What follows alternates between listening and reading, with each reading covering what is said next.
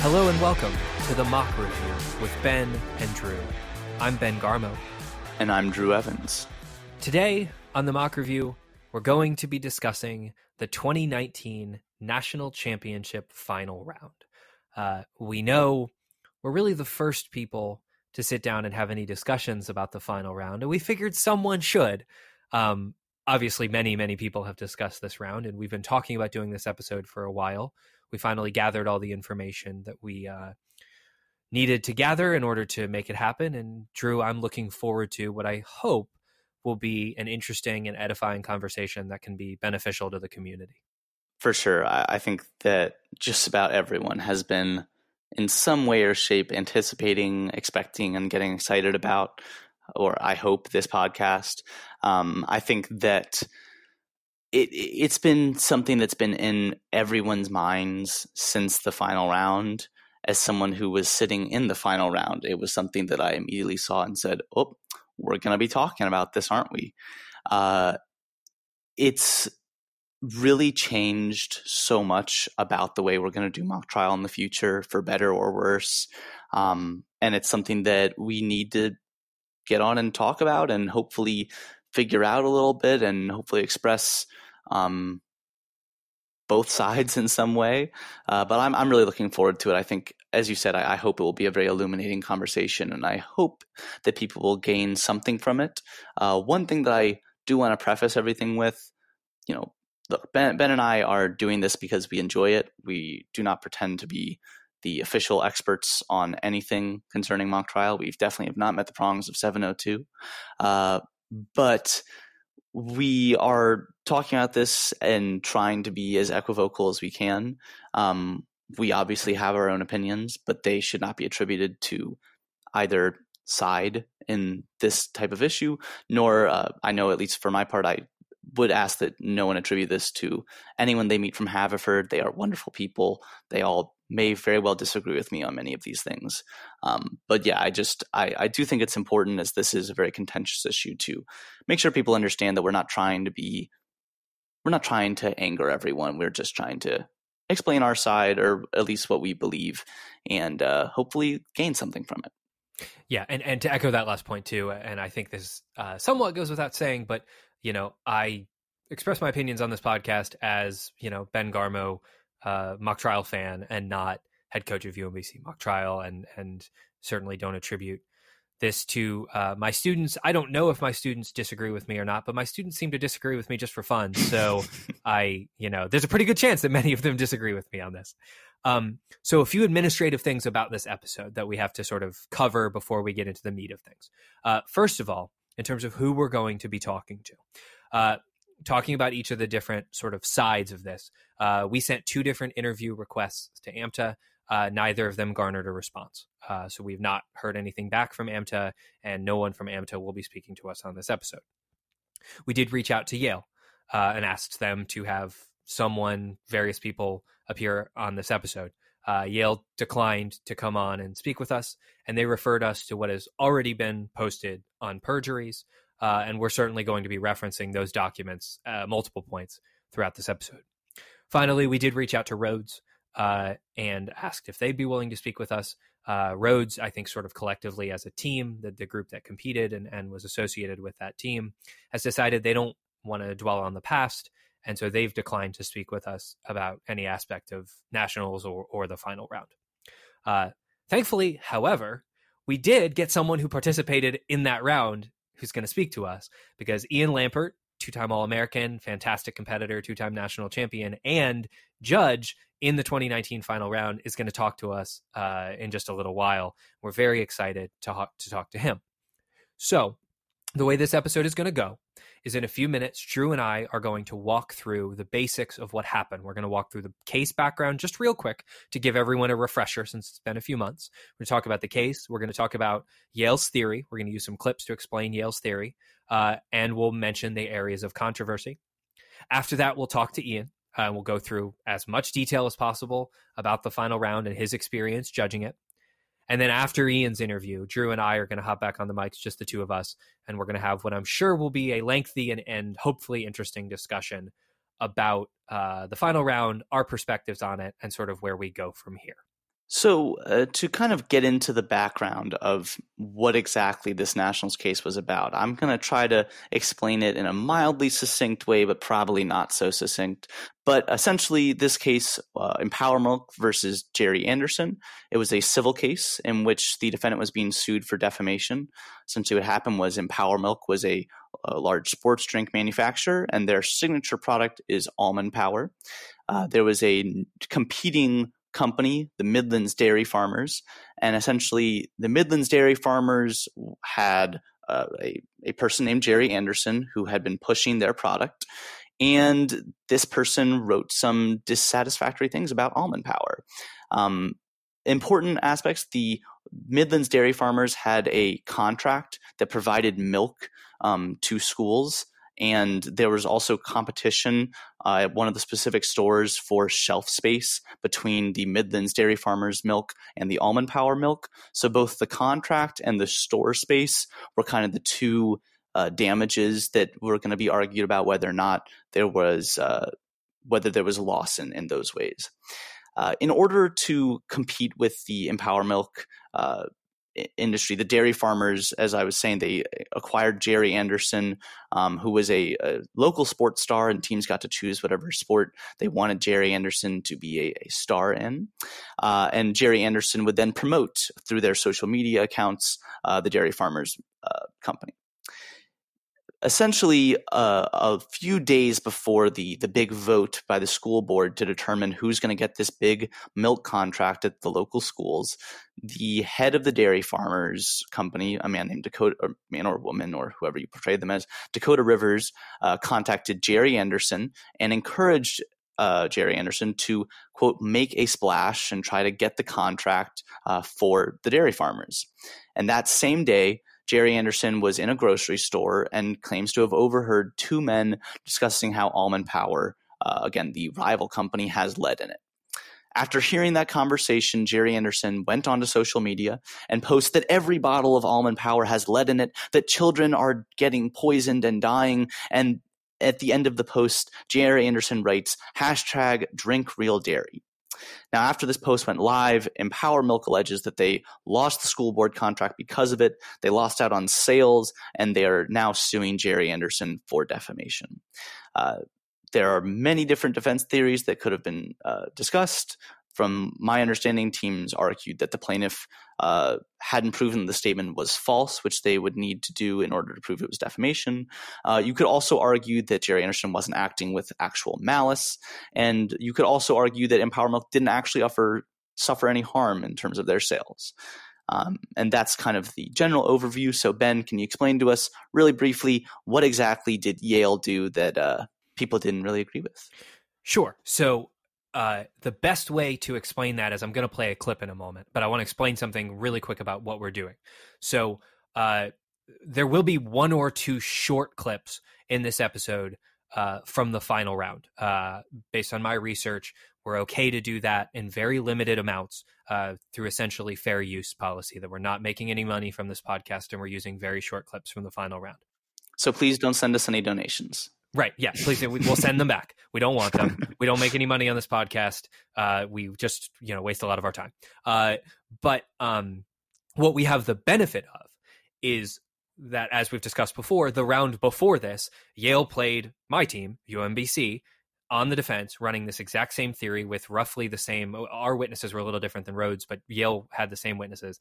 And the vast majority of Yale's presentation in that trial was verbatim the same or almost verbatim the same for what they did in the final round. So, what I'm going to play here is an excerpt from Elizabeth Bay's closing from the UMBC versus Yale round. It's not exactly the same as how Elizabeth delivered her closing in the final round, but it's similar, and it does a good job of explaining Yale's theory in their own words. And so they hired Miss Anderson. You heard today that when they told her what her job was, she thought her job was to make posts, posts promoting dairy. She was happy to do it. She was happy to post pictures of soccer players with milk mustaches, happy to post pictures of herself drinking milk or eating ice cream. What she wasn't happy to do was tear down other competitors. Because members of the jury, you heard today from multiple witnesses that she was asked time and time again post something negative, post something that will take down empowerment. And she said no. And members of the jury, let's be clear here. They want to talk about a promise she made, a promise that would get her $200,000, $300,000. She knew she'd made that promise. She knew that money was on the line when she was asked to make those negative posts. It was in her contract. And she still said no. So now we have to ask what changed? Because nothing changed for Miss Anderson. But something did change for the Midlands Dairy Farmers. They got desperate. You heard how they're calling her on a daily basis saying, please, we need you to post something. And time and time again, she's saying, I'll try. But she doesn't post what they want. Mr. Rivers, he gives her a little push. He sends those men. He sends two men to a grocery store. Now, you heard today from Mr. Sullivan that those two men were pretty unusual. These weren't just two men in a grocery store. They walk into the grocery store. They walk back to the milk pile right where Miss Anderson's staying. And they start talking about lead loudly. Now, that's not something Miss Anderson can see. She can't see how unusual this is because she's standing in the back of the store. For Miss Anderson, these are two men talking about how their kids are getting sick. She saw two men talking with no reason to believe they were lying about their kids getting sick after drinking Almond Power.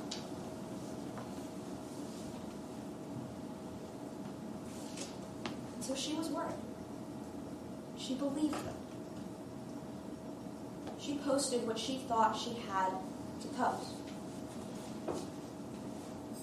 Members of the jury, she was a pawn in someone else's game. As you heard in that clip, Yale's specific theory was that Dakota Rivers, who was, as uh, Drew just mentioned, the president of the Midlands Dairy Farmers, was essentially uh, the mastermind behind this whole plan, and that because he was afraid that he was going to lose that contract that Drew was just talking about. And by the way, I'm using he here only because I'm referring to Yale's portrayal, and, and Yale's portrayal of Dakota Rivers uh, was a man.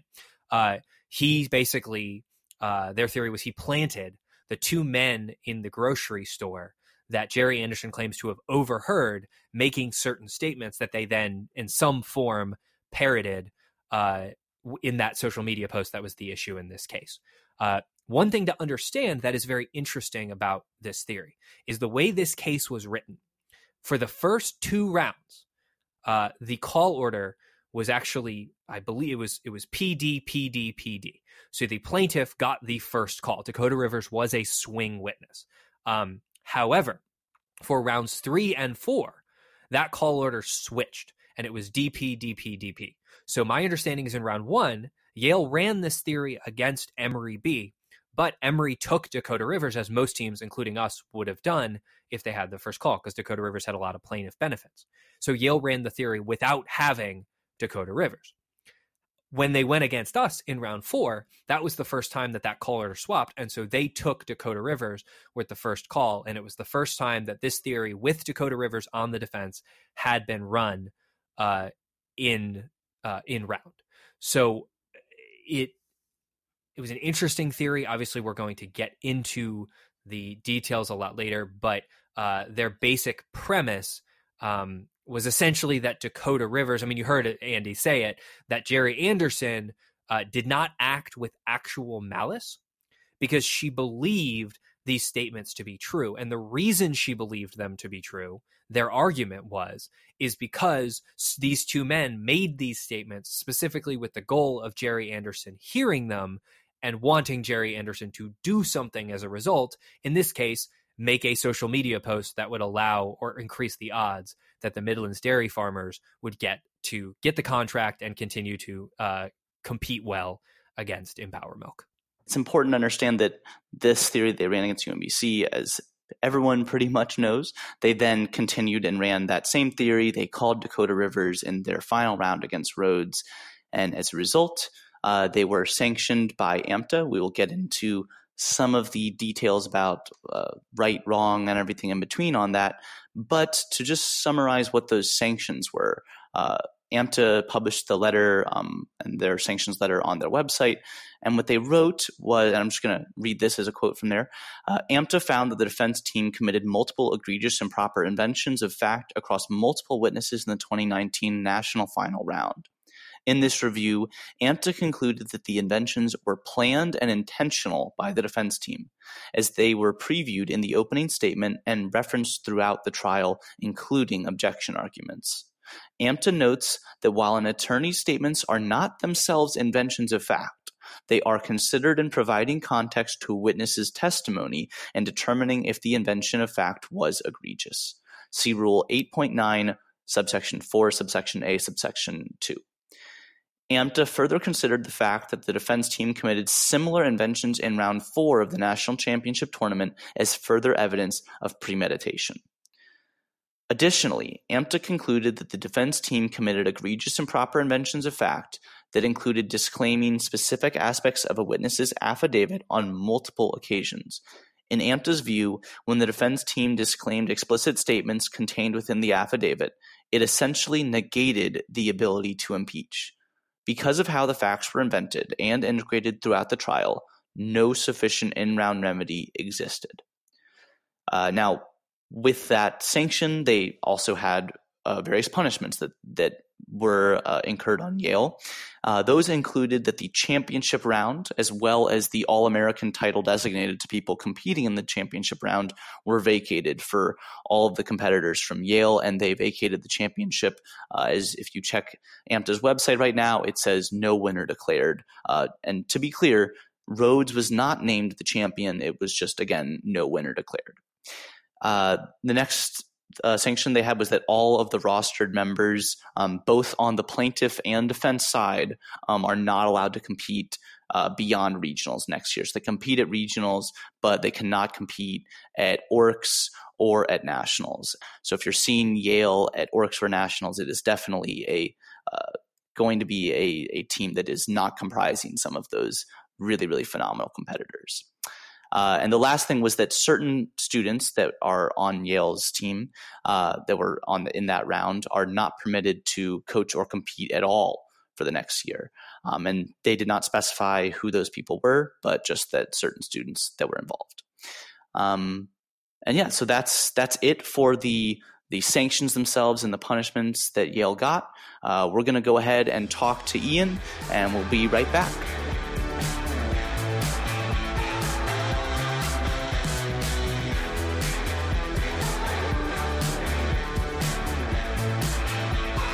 Welcome back to the Mock Review. We're thrilled to be joined today by Iain Lampert. As I'm sure many of you are aware, Iain has a long and storied career with the American Mock Trial Association. Uh, he was a competitor at UCLA. He's a two time national champion in 2011 and 2014, and a two time All American in 2011 and 2014. And for the purposes of this episode, he was also a judge at the 2019 final round. And we're really thrilled to be joined uh, by Iain to give us his perspective on that final round. So, Iain, thanks so much for talking to us. Thank you for having me. Iain, I want to start out kind of the way that we start out with a lot of our guests. I know we're going to talk about the final round in a little while, but obviously, you had uh, a very successful career uh, in mock trial during your time uh, with AMTA. So, what, in terms of your origin, origin story, how did you get started with mock trial? What was the beginning for you? I didn't compete in high school mock trial. I competed in high school speech debate the event I specialized in was impromptu speaking, where you have two minutes to prepare a five minute piece of oratory. So when I went to UCLA, I looked up previous impromptu speaking state finalists, and I thought, what are they doing if they're at UCLA? There was a competitor named Lena Casey, who later went on to Harvard Law School. She competed in impromptu a few years before I did, and she was a senior and on UCLA Mock Trials executive board. So, based on that, I thought if she could make this transition, and I don't see the appeal in college debate so much as in high school speech, maybe I can make that transition. So, based on that very small piece of trivia, I tried out for the UCLA mock trial team. And my understanding is that some of the e-board members were less receptive towards my strange obsession with previous results of a niche high school extracurricular, and others were pretty impressed by it. And despite the split, I was able to get on to the team.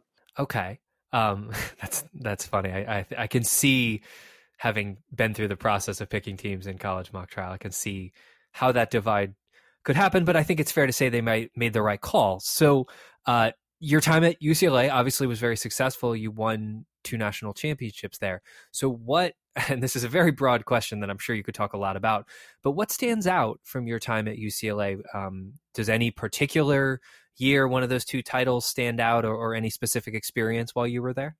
I think the most important year was my sophomore year. After we won my freshman year in 2011, six out of the eight championship team members returned. And we had a very good preseason and a very good regionals and orcs. But at nationals, it fell apart. Part of it was regional because it was in Minnesota. I understand that Yale A a couple years back also had some issues in Minnesota, and our style hmm. was, I imagine, similarly bombastic to how their style was perceived. But also, it was that we were trying to do the exact same thing despite shifts in the group's dynamics. And that made me think about the importance of team chemistry and about a culture of organizational integrity and principle that is always attempting to learn and adapt. That later on became my area of study in my master's and currently my doctorate. So I think that year, where we had all of the talent to repeat, and then we didn't, partially because of things within our control, that's what really made me think and what made me appreciate the activity even more. Interesting and and you mentioned it briefly, but I, I, wanted to ask you. So obviously, you you know you're not competing in AMTA anymore. Uh, so what do you do now? What now that you've finished with AMTA? What's your uh, current study or, or current uh, work that you do? First, as I mentioned, I'm studying for a doctorate, uh, specifically in EDD and organizational leadership and learning. But additionally, I'm teaching at a high school. I teach communications, speech, debate, and mock trial. Our speech and debate team has done fairly well. We are second place overall in America last year, and we're gunning for the top spot this year. Our mock trial team is comprised of the same speech and debate members, and we use it as an early season warm up to build on camaraderie and connection. Because in speech, your individual performance doesn't necessarily impact others' performances. But as we know in mock trial, everything is interconnected. So I think it's very good as a team building activity. And additionally, I work with a group in Shanghai it's called Stooges Education, which probably sounds better to folks in Shanghai than folks in America. but it focuses on getting Uh, Shanghai's high schoolers into good American colleges. And the differentiating factor is offering high level American mock trial competitions. So I'm actually going to move out there next year and I'm going to teach there. During the previous summers, we've hosted a single competition called the Peer Potential Mock Trial Championship.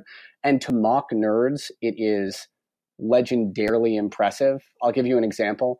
Last year, I was co counsel with Justin Bernstein, and we put on an empire case together against multiple All Americans from the early 2000s from Macalester College and a smattering of top witnesses. So, right now, it's real niche, but perhaps in the future, as production quality improves, some of these showcase rounds can be released because I felt like Tom Holland in the Avengers, surrounded by these old mock trial legends. like you haven't lived until huh. you are practicing an opening for Justin Bernstein. Okay, uh, volunteer me for next year. But that's that's so cool. Uh, so Iain, uh, on to kind of the good stuff now. I, obviously, we love hearing about you, but the reason why we have you on today, aside from getting to hear all this fantastic stuff about what a former mocker is doing, is about the final round this last year, 2019, Yale versus Rhodes. So you were one of the many judges in that round um, that you know uh, act as a jury and scores the round. How exactly did you go about becoming a judge for that round? Were you contacted? You know, how did that go? Yeah, I was asked by Grant Keener months in advance, and I was truly honored to receive the nod, especially because I am not a lawyer. I have never been to law school. I don't intend to go to law school but his thought that was alongside some very skilled lawyers from the area. He might get one or two former mockers who see the activity differently than perhaps a true attorney who has never seen a mock trial round might. I mean, that's such a great point. I, I think that I I was very pleased to see you there for a lot of the reasons that you stated. Of mockers do have very different perspectives than real lawyers, uh, to put it in air quotes. Um, and it was great to have you there. So uh, to kind of get into it, let's just start out by saying, you know, you're judging. Did you know that it was Yale versus Rhodes when it first started out, or were you kind of going in completely blind? I wasn't going in completely blind. When I walked into the room, I recognized the Rhodes coaching staff on one side, and then I recognized Bays, Parker, and Chase from the previous final round, which I commented on alongside John Woodward. And then I saw Dan Stern in the audience. So I was able to put two and two together. and I was worried that going into the round with an awareness of the competitors could equal a substantial bias. So I probably talked an excessive amount of times to AMTA reps before finals about whether that was okay. Because I anticipated that something similar might happen based on discussing the bracket with Mike Kelly, a UCLA coach, the previous night. And I did that because if UCLA made the finals, certainly I would recuse myself. And I wanted to know if perhaps I flew out to Philadelphia to judge one prelim, which would have been fine because I'd never been before, but I just wanted to be sure. So you did you judged a preliminary round like at the tournament as well? Yeah, just one round.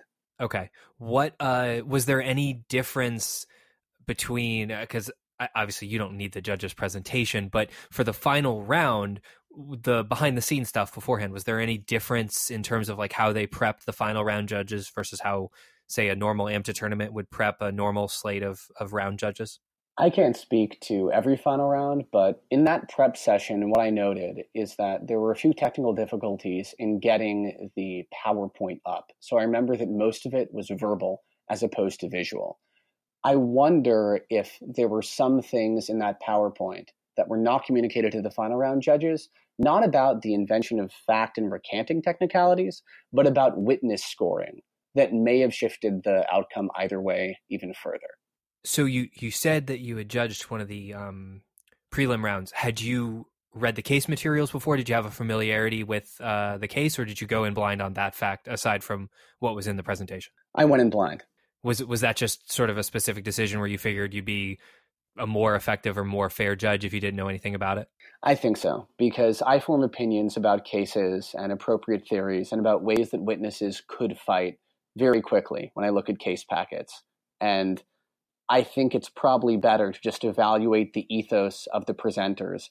And if it doesn't pass the smell test, then probably it's a reason to mark the presenter down.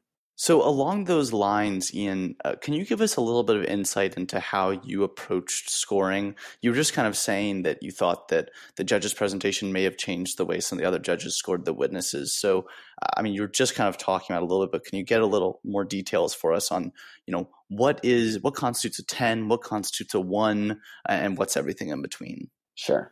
So in that final round, I don't think I went below a five or a six. Let me briefly talk about the judge's presentation with witnesses. The reason I think it may have led to differentiating scoring is because, based on what I recall, my fellow judges were very generous across the board with witness scores, to the point at which, at least on one ballot, it seemed to me to be a wash. Like the witnesses didn't matter because everybody was scored the same.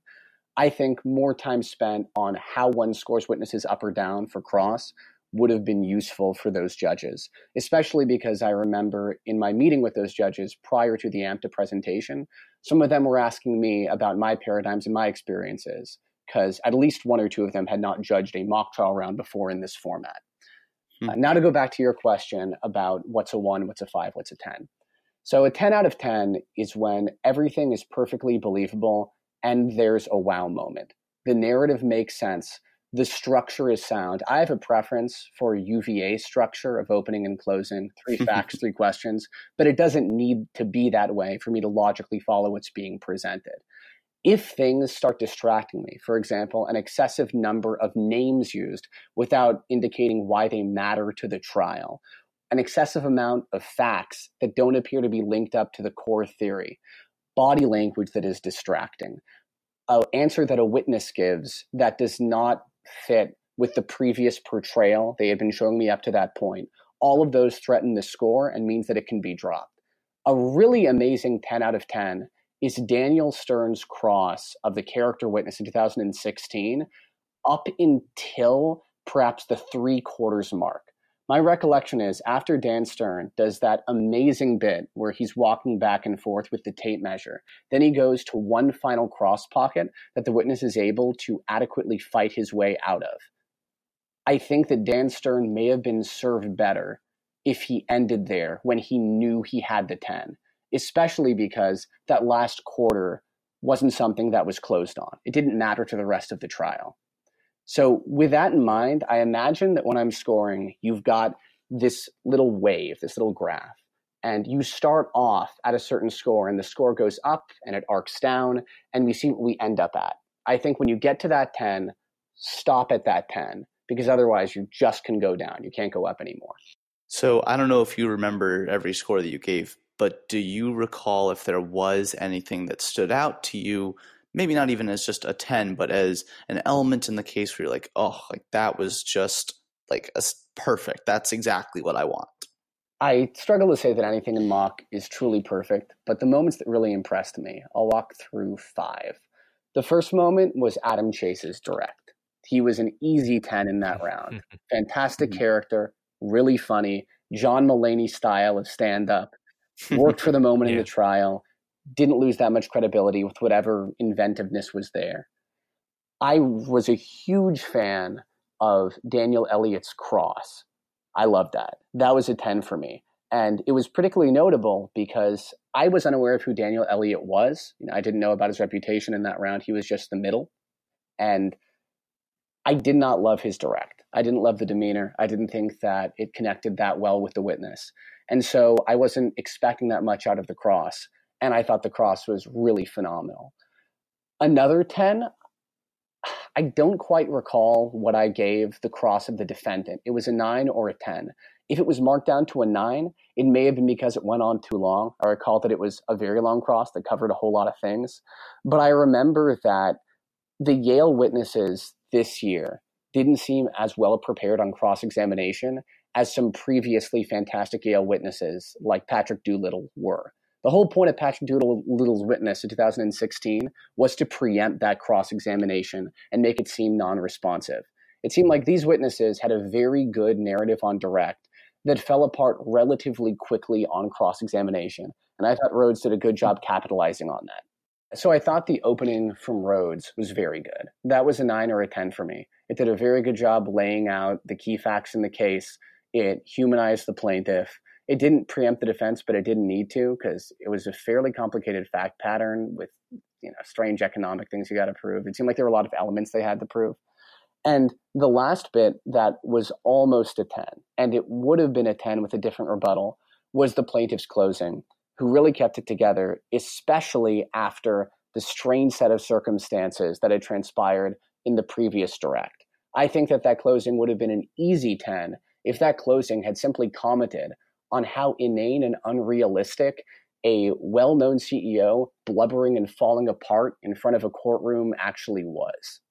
Very interesting. So uh, let me ask you another, like, not necessarily if you remember all of your scores, but midway through the trial, you know, obviously uh, at the end of the round, um, you know, your ballot was in, and and to our understanding, you sided for Rhodes. But midway through, did you, I mean, before all of the shenanigans, if I will, uh, with their rivers, midway through the round, where did you think it was? Did you feel like the defense had the edge, the plaintiff? Were you kind of still split? You know, where were you? I was curious to see what the defense would do because I recall talking to a representative from Yale a night or two prior to the final round, and he was just commenting about how fun and interesting the defense theory was. So certainly that was coloring in the back. I was thinking, what's going to happen next? Because no, no fireworks had occurred up to that point in the trial. And one thing that I took issue with in terms of Yale's crosses is that the crosses didn't necessarily further their very specific and niche theory of the case. I remember that part of one of the cross was attacking the credibility of a witness and then trying to get the witness to admit to facts that were good for the defense. And what I was thinking at the time was, what's the point of attacking this witness's credibility? This doesn't help your narrative because you want this guy to be believable for your side of the story to make sense. So up until that point, I just wasn't sure where my ballots were. I also remember, though, strongly preferring Yale's witnesses, especially on direct, to Rhodes' witnesses. I thought the Rhodes witnesses were trying their best. I thought that they had fun characters. But in particular, I felt the second witness was not believable in the context of that trial. And you know, I'm sure he's had fantastic rounds. He is an all-American witness, but in the moment, it just did not do it for me. And I expected that he was about to be out charactered by Adam. So we've sort of mentioned it uh, in passing a few times, but obviously the sort of the key moment, not necessarily in the scoring, but just in terms of kind of what happened, you know, what transpired afterwards was the Dakota Rivers direct examination and cross examination. And I come from a really interesting place with this, as as a lot of our listeners know, because uh, as you may or may not be aware, Yale played us, played UMBC the round before, and they they were defense, and it was the first time that they sort of ran that uh, full defense. Uh, and so we kind of got a chance to see it, and then it was run again in the final round. So, what do you remember about your reaction to? And I won't ask two separate questions. I'll just kind of put it all together to the direct, to sort of the character portrayal that Elizabeth and Joe did, and then uh, you already commented a little bit on the cross, but sort of the impeachment and the cross examination and everything that happened with Dakota Rivers. Okay, so when they started off the examination, it seemed strange to me because Joe, who I had not yet observed in a trial, was clearly a good actor, making very interesting choices as a performer. I felt like those choices at the start of the direct were not appropriate for what that witness would likely do. In other words, this guy appeared in court close to already being a blubbering mess, and it took just a few questions from Elizabeth to push him over the edge. So it seemed fake to me. And you can do hostile witnesses or semi hostile witnesses very well, but I just got to get wrapped up into the reality of the situation. And so it seemed like a variation, which is something I talked to Joe after the round before all this stuff happened. And he said, Yeah, we're trying to experiment with the variation on the Patrick Doodle type of thing. And what I told him is, it doesn't seem like it's there yet. I thought that it started off already at an nine in terms of intensity, and there was little to go in terms of up. And then, as things went on with the cross examination, I didn't hear the recanting of the affidavit super clearly. What I heard instead was a very evasive witness saying stuff that would not make sense for this individual under those circumstances. And I really appreciated when the witness yells, I'm trying to help you. Uh, what do you want me to do? And Daniel Elliott says, What you can do is answer my questions. I just thought that was a really good moment on his part. So Joe was a quite good actor and a really good performer. And so on the direct, even though I had those misgivings about the choices, I remember scoring him high. I think it was a nine. But then on the cross, just based on the evasiveness and the sliminess and the fact that the narrative just made less and less sense to me that Yale was trying to produce, I dropped him to a six or a five. I think that if I had clearly heard him recant the affidavit, it would have been a much lower drop, like a one or a two, because that you can't have mock trial when people just ignore what's in the affidavit entirely. But in the room, in that moment, that's not what I heard. Okay, that's that's really interesting because obviously that's a major, major focus of uh, the sanctions and everything. So we'll kind of bleed over into that for just one second. Was there was there ever a point when you were listening? I guess mostly to the cross examination because uh, that's when the contradiction would have been pointed out, where your alarm bells, not just your evasiveness alarm bells, but you're like, hey, this might be cheating alarm bells. Did those ever go off, or did it just never really seem that way from your experience live in the room? Live in the room, it didn't really seem that way to me. The alarm bells did not go off.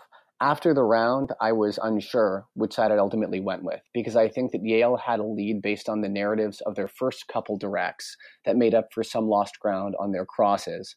And I knew that I had tanked Joe on cross, and the closings were relatively close. So I was not sure how my ballot ultimately turned out. And I'm pretty sure it was two or four points in the direction of Rhodes.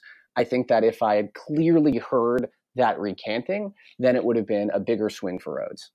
So uh, I'm really intrigued by the fact, Iain, that you didn't feel like you heard a recanting, but you did find the cross to be very effective because I mean, a, a, large part of the cross that Daniel Elliott did was his attempted impeachment of the witness. So, do you think that if you didn't believe there was any form of recanting, did you think that the impeachment went well? Did it work? Or did you kind of feel like that part fell flat and there were other things that you really liked?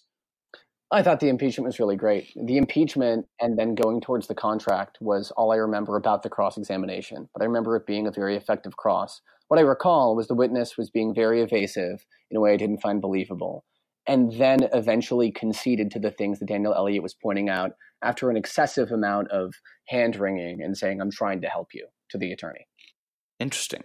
Uh, so the other thing is, and you kind of alluded to this about not knowing exactly how your ballot had fallen, but when you have a witness that fought as much as as he did, did you did you go back and and change any other scores? I mean, was there any like ooh like I, that's so slimy that I want to take away from his direct score or from the direct of the from the attorney score? I mean, did it affect anything else, or was it pretty much just like you tanked the cross and you moved on? You didn't think about how it was going to affect the rest of the case. I know that I didn't go back and change the direct score because I wait until the potential redirect is done to write in the initial direct score. Also, part of the direct score is the objections that may be raised during cross. So there wouldn't have been a change. Speaking specifically, because because the way you phrased it, right, is you talked about how you didn't hear the recantation in the room. So since all of this has gone down, and and since sort of all the sanctions have been handed down, have you gone back and gone back and looked at what was released and, and given any more thought to sort of like uh, what happened after in the aftermath with the decisions that AMTA made?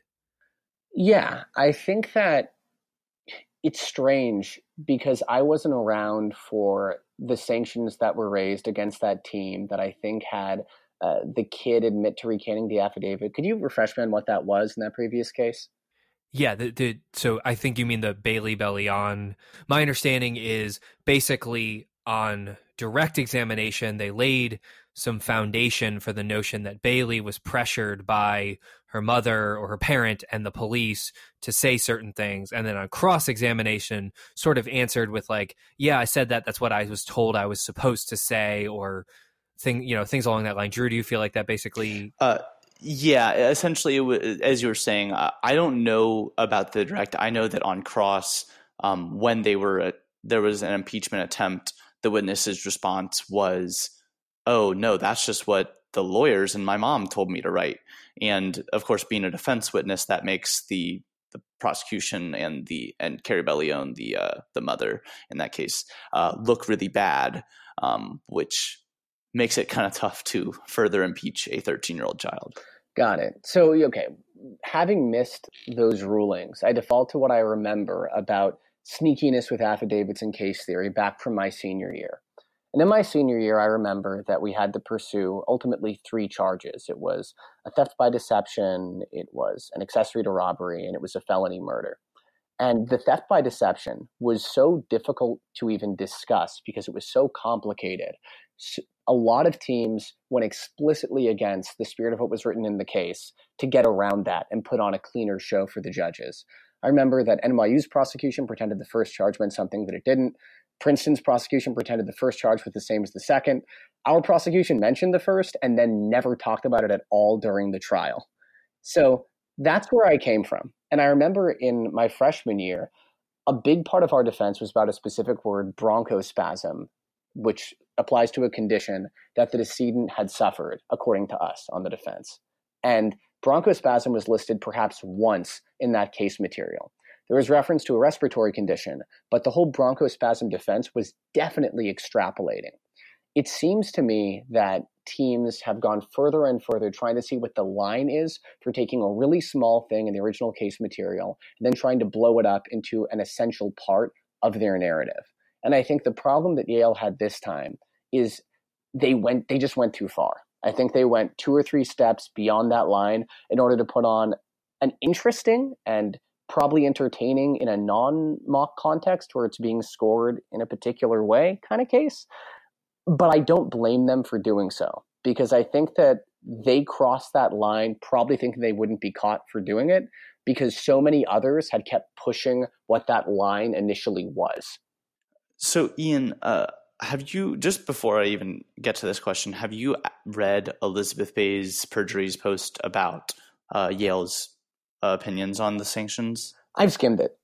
Okay, um, so this is kind of uh, I'm kind of curious if your interpretation, how, what your interpretation during some of the of the Rivers Cross was. So when the Dakota Rivers gives the line, I don't, I didn't want to get sued. I don't know if you're the the context surrounding that, if you recall all of it, but I'm curious what you thought that line meant. Was he referring to, I don't want to get sued, so I lied in my affidavit, or was it? I don't want to get sued. That's why I didn't want her to write the, the post that way. It was unclear to me. If I recall in the moment, the Rivers were just yelling a whole lot of stuff, and it was pretty absent of context and it was pretty non persuasive in the moment. However, I, I think that it's sort of willfully blind to claim that that wouldn't refer to I didn't want to be sued uh, because, and that's why I didn't write it in the affidavit, right? Like that is a logical interpretation of what was said in the moment. And if that was part of a planned cross response saying, I didn't want to be sued, and that's why I told the defendant such and such thing, I think that the witness should have made every effort to finish that sentence and explain that more clearly. Yeah, I mean the the thing that's interesting about that is that I I actually was also sitting in the room um, during the proceedings, and I, I had a similar reaction to you. And to briefly talk about this, I I actually had I, I heard it and I thought to myself, I was like, does he mean that he didn't want to get sued because you know he didn't so that's why he didn't write it in his affidavit and and that gut reaction you're having i think it, it is a valid one and for us to say otherwise I think is nonsensical. Clearly, a lot of people felt that that was the interpretation. What's interesting to me is having read what Elizabeth wrote and also kind of thinking about what that would mean. You know, does that still make sense? And I think that what you said about it being unclear is extremely valid. I think that at the end of the day, it was just really intentionally not clear. And then you get into this argument of does is it the witness's job to clarify? Is it the crossing attorney's job to clarify? As someone who has normally been an attorney, I can say that it's really frustrating that oftentimes witnesses get to say a confusing answer and it makes the attorney look bad in certain cases. That has always frustrated me. But uh, it is a really kind of interesting discussion. I, I'm curious. I mean, obviously, when you get into recanting the affidavit, you know the witness needs to explain themselves. I, I think that if you're gonna say I, I disagree with my affidavit, there needs to be some sort of explanation, and people clearly feel that there wasn't one. But do you feel like there was any onus on Dakota Rivers to have given more explanation, considering the fact that you didn't think there was a recantation, but just simply did it make sense for within that answer for him to have said more? Yeah, I think it would have. One of the problem is that the Dakota Rivers portrayal was clearly strong acting, but the character was not a real human being, how a real mm-hmm. human being would act in that moment. So I don't know what would have made the most sense for that interpretation of a CEO to say in the moment. What I do know is the reason that I didn't feel there was ultimately the recantation is I recalled the witness after a lot of back and forth conceding to the things that were asked by the attorney. That's why it felt more like a time suck tactic than a recantation tactic. I think that if that witness had clearly and unequivocally said, no, I lied on my affidavit or use synonyms for that, and then not budged on that position, that would have been clearly interpreted as a recantation. Um, and that would have been over the line for everybody in the room. But perhaps the witness in the moment of cross kind of realized that they were getting too close to that line that perhaps their case theory had already pushed them too close towards already, and then started fudging that line as much as possible. So, uh, Iain, I'm not sure if you listen to all the other podcasts that we've done, but in our most recent episode in which we interviewed uh, Adam Chase, one of the things that Adam talked to us about was how Yale kind of designs their their witness theories or their their witness characterizations. And one of the things that Adam said was that they kind of make sure that their witnesses characterization fits the overall theory that they're going for. And I think it's, I, I, wanted to mention that because I think it's so interesting that what you're kind of saying is that you felt like that took away from the characterization because they kind of went too far in your mind. It, it, it became not a real human. And yeah, it served their theory really well. It really helped. But there's a certain line that kind of has to be drawn of, yeah, it's got to serve the theory, but it still has to be a real person. And would a CEO, you know, break down like that uh, in a real trial? It's a really, it's a fantastic point. It's really interesting. And also, what I'd say is the theory just has to make sense on the face of it. And the ultimate theory here is that this was a strong and morally willed enough and patient enough individual, that is the defendant, that they can turn down request after request to slander and demean Almond Power Milk. But they are at the same time are so susceptible and so naive that two random dudes sent by a desperate and conniving dairy CEO can immediately persuade them to post something that is highly problematic that didn't jive. And that's one of the reasons that all of Yale's witnesses, for me, fell on cross because the narratives, once compared to the direct facts of the case and in their affidavits, didn't hold up nearly as well. Hmm.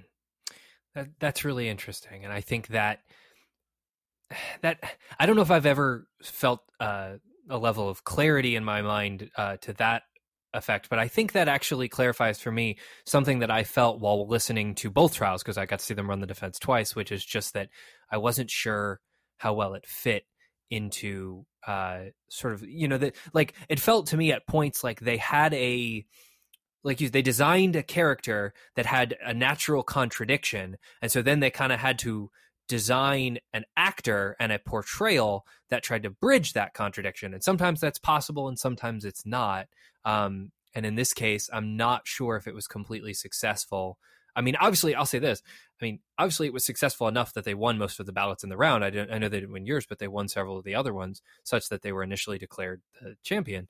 Um, so it, it worked in that portrayal, but obviously, ultimately, it sort of led them down the path that got us to the point that we are now, and the reason that we're talking about this as much as we are.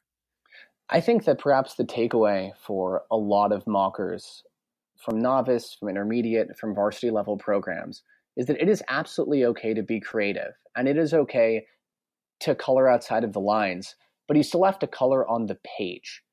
And at the point at which they exceeded that in order to tell a theory that was interesting, perhaps just for the sake of being tricky and interesting, that's where they led themselves into trouble. Because I think that that Yale team, with a normal theory and standard portrayals of those witnesses, just perhaps better acting and good jokes, because they're really funny and they're really good actors, could have won by an even larger margin in their other rounds and may have won my ballot in the final round.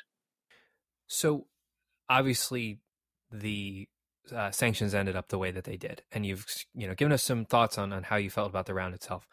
How do you feel about the actual sanctions that AMTA implemented? And I'll divide it really into two, which is one, the vacating of the national championship, which is obviously unprecedented and a huge thing, and two, the individual student suspensions. Did you feel like the response was proportional to what occurred in the round?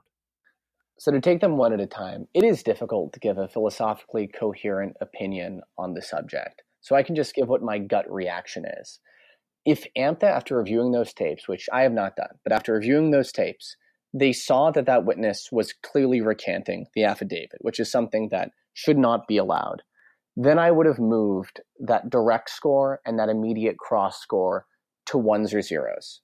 But that provision would have to already exist, or something saying that AMTA could do that should already exist within AMTA's bylaws and guidelines if that were to happen, I think that would flip nearly every ballot in that final round, if not every ballot, in favor of Rhodes. Because I don't think that that portrayal and recantation is the same thing as, for example, uh, the cross examinations of Yale earlier on in the round, right? Like, you don't need to have the recantations to have those crosses stand alone in the trial. And you can argue and promise whatever you'd like in opening and closing without needing the recantation to be in there.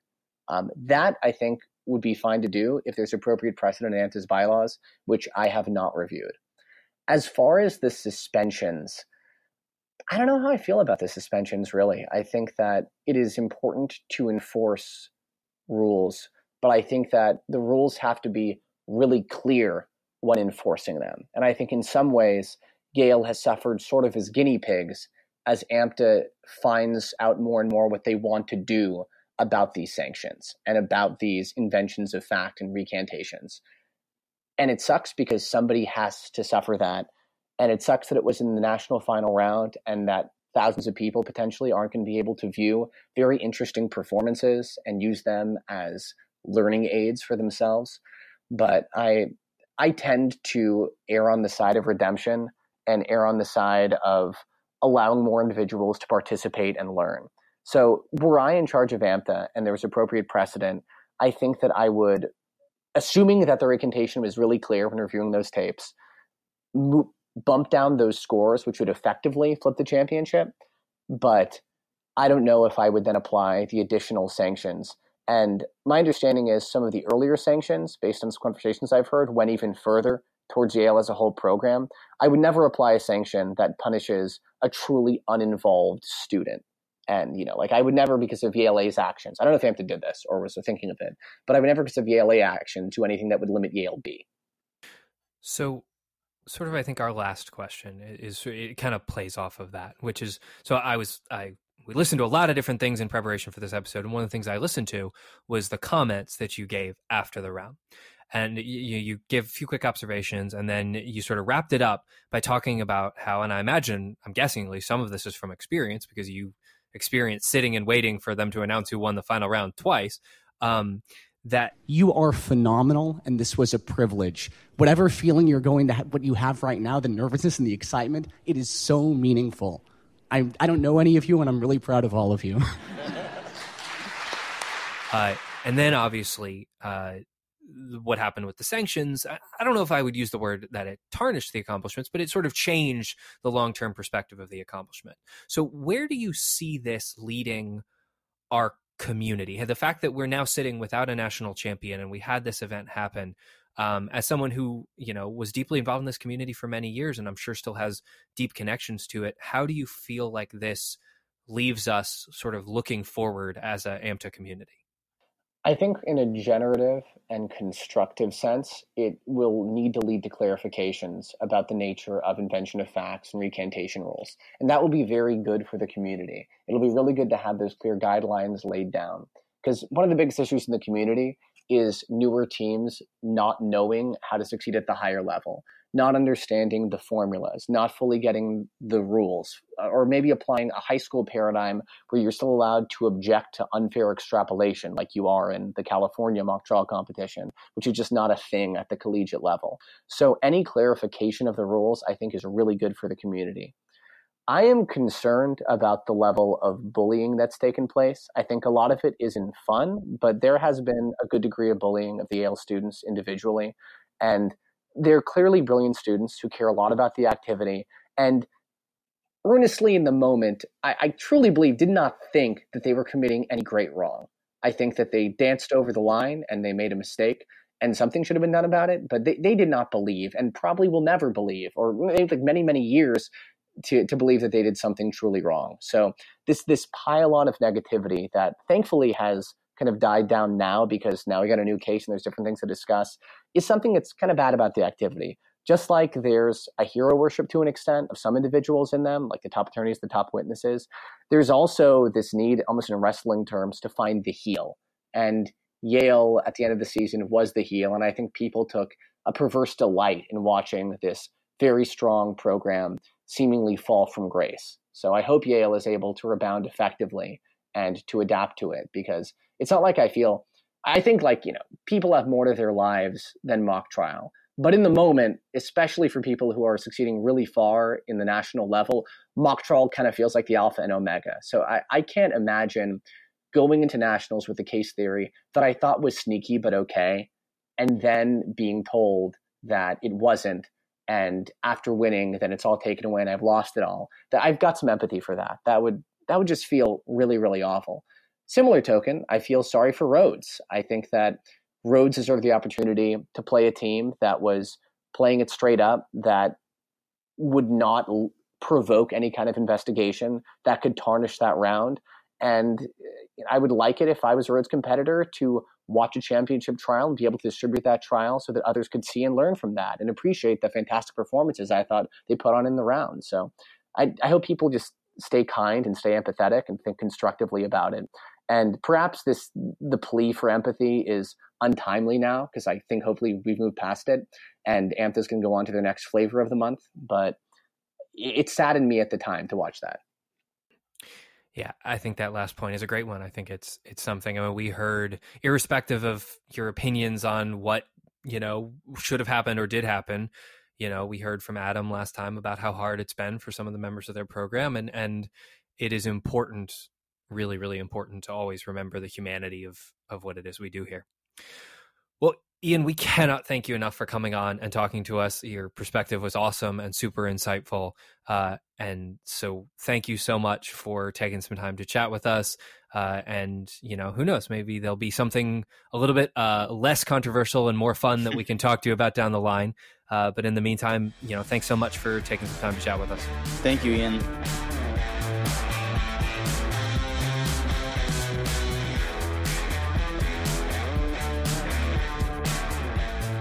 Welcome back to the mock review. So now we're going to be discussing uh, both Ben and I's thoughts on the the actual final round and whether or not we thought violations did occur, whether if they did occur, if the uh, sanctions were appropriate, and everything in between. But before we get into it too much, we want to caveat something that we were not privy to the exact discussions that AMTA had uh, about why they came to the violations that they came to um, and the sanctions that they did. Uh, we don't know exactly what it was that will happen in that round that they had problems with. Everything that we're going to be talking about is based on the perjuries post uh, that we referenced before that Elizabeth wrote, which we encourage everyone to take a look at as far as understanding where we're coming from. Um, but in that uh, clip, in that little excerpt that she gave, uh, one of the things that she discussed was what AMTA had initially told them were the problematic areas. And there were three different areas. Um, and we're about to go through those, but just as a quick explanation, you're going to hear a couple of clips when we talk about those. Um, they are all from the UMBC Yale round, which, for all intents and purposes, are essentially identical. Um, Ben has verified that they are very, very, very similar, and we feel that it's appropriate to use them, with the exception of the actual impeachment that occurred in the final round. For obvious reasons, that's pretty unique, and we wanted to keep that um, as it was originally made. So, without further ado, the three main issues that AMTA seemed to outline as the problematic areas were first, actually not on Dakota Rivers, but on Rory Sullivan. Uh, and essentially, what happened in Sullivan was there was a discussion about uh, the men uh, moving to the back of the store quickly. So, what we're first going to be hearing is from Rory Sullivan, uh, in which he discusses the three, the two men who, instead of walking into the store, walked directly to the back. Mr. Sullivan, what happened when Miss Anderson came in your store? Oh, well, you know, she came in, we exchanged pleasantries, we know each other, we went to college together.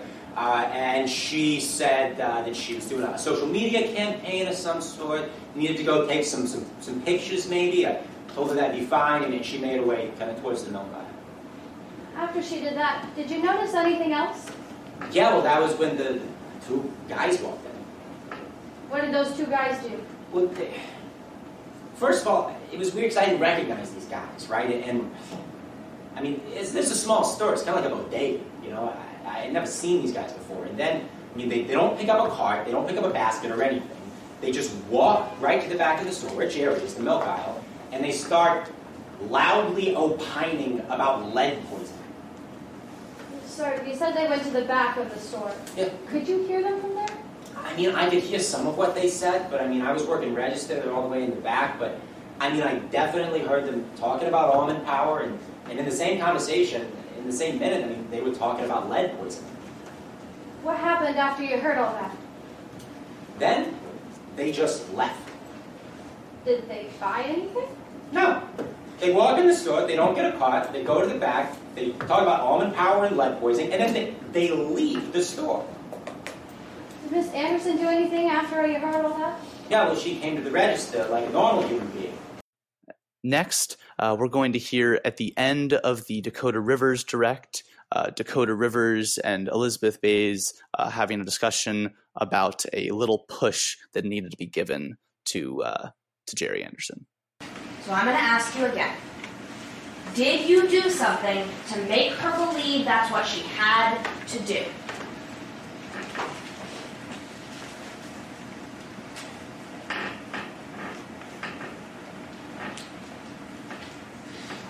Sir?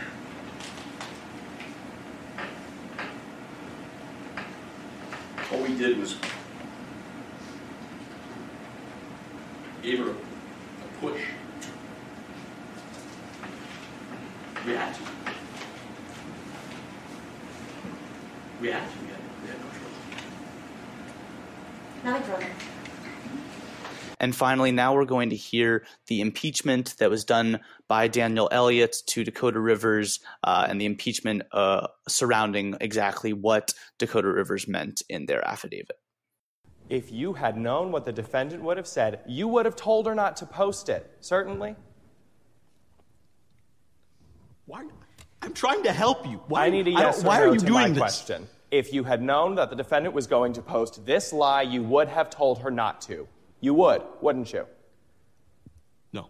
You understand what it means to lie under oath, don't you? Yes. You understand that could have penalties for yourself, right? Yes. Why would I lie to you? I didn't want to be here. They made me come here. Why would I lie to you? It's you that I don't want to sue me. In fact, Mr. Rivers, exactly. You're concerned that Empower Milk might sue your organization, right? Yes. Yes. So I need you to answer my question. You would agree with me that had the defendant told you of this post before she made it, you would have told her not to do it. Yes or no?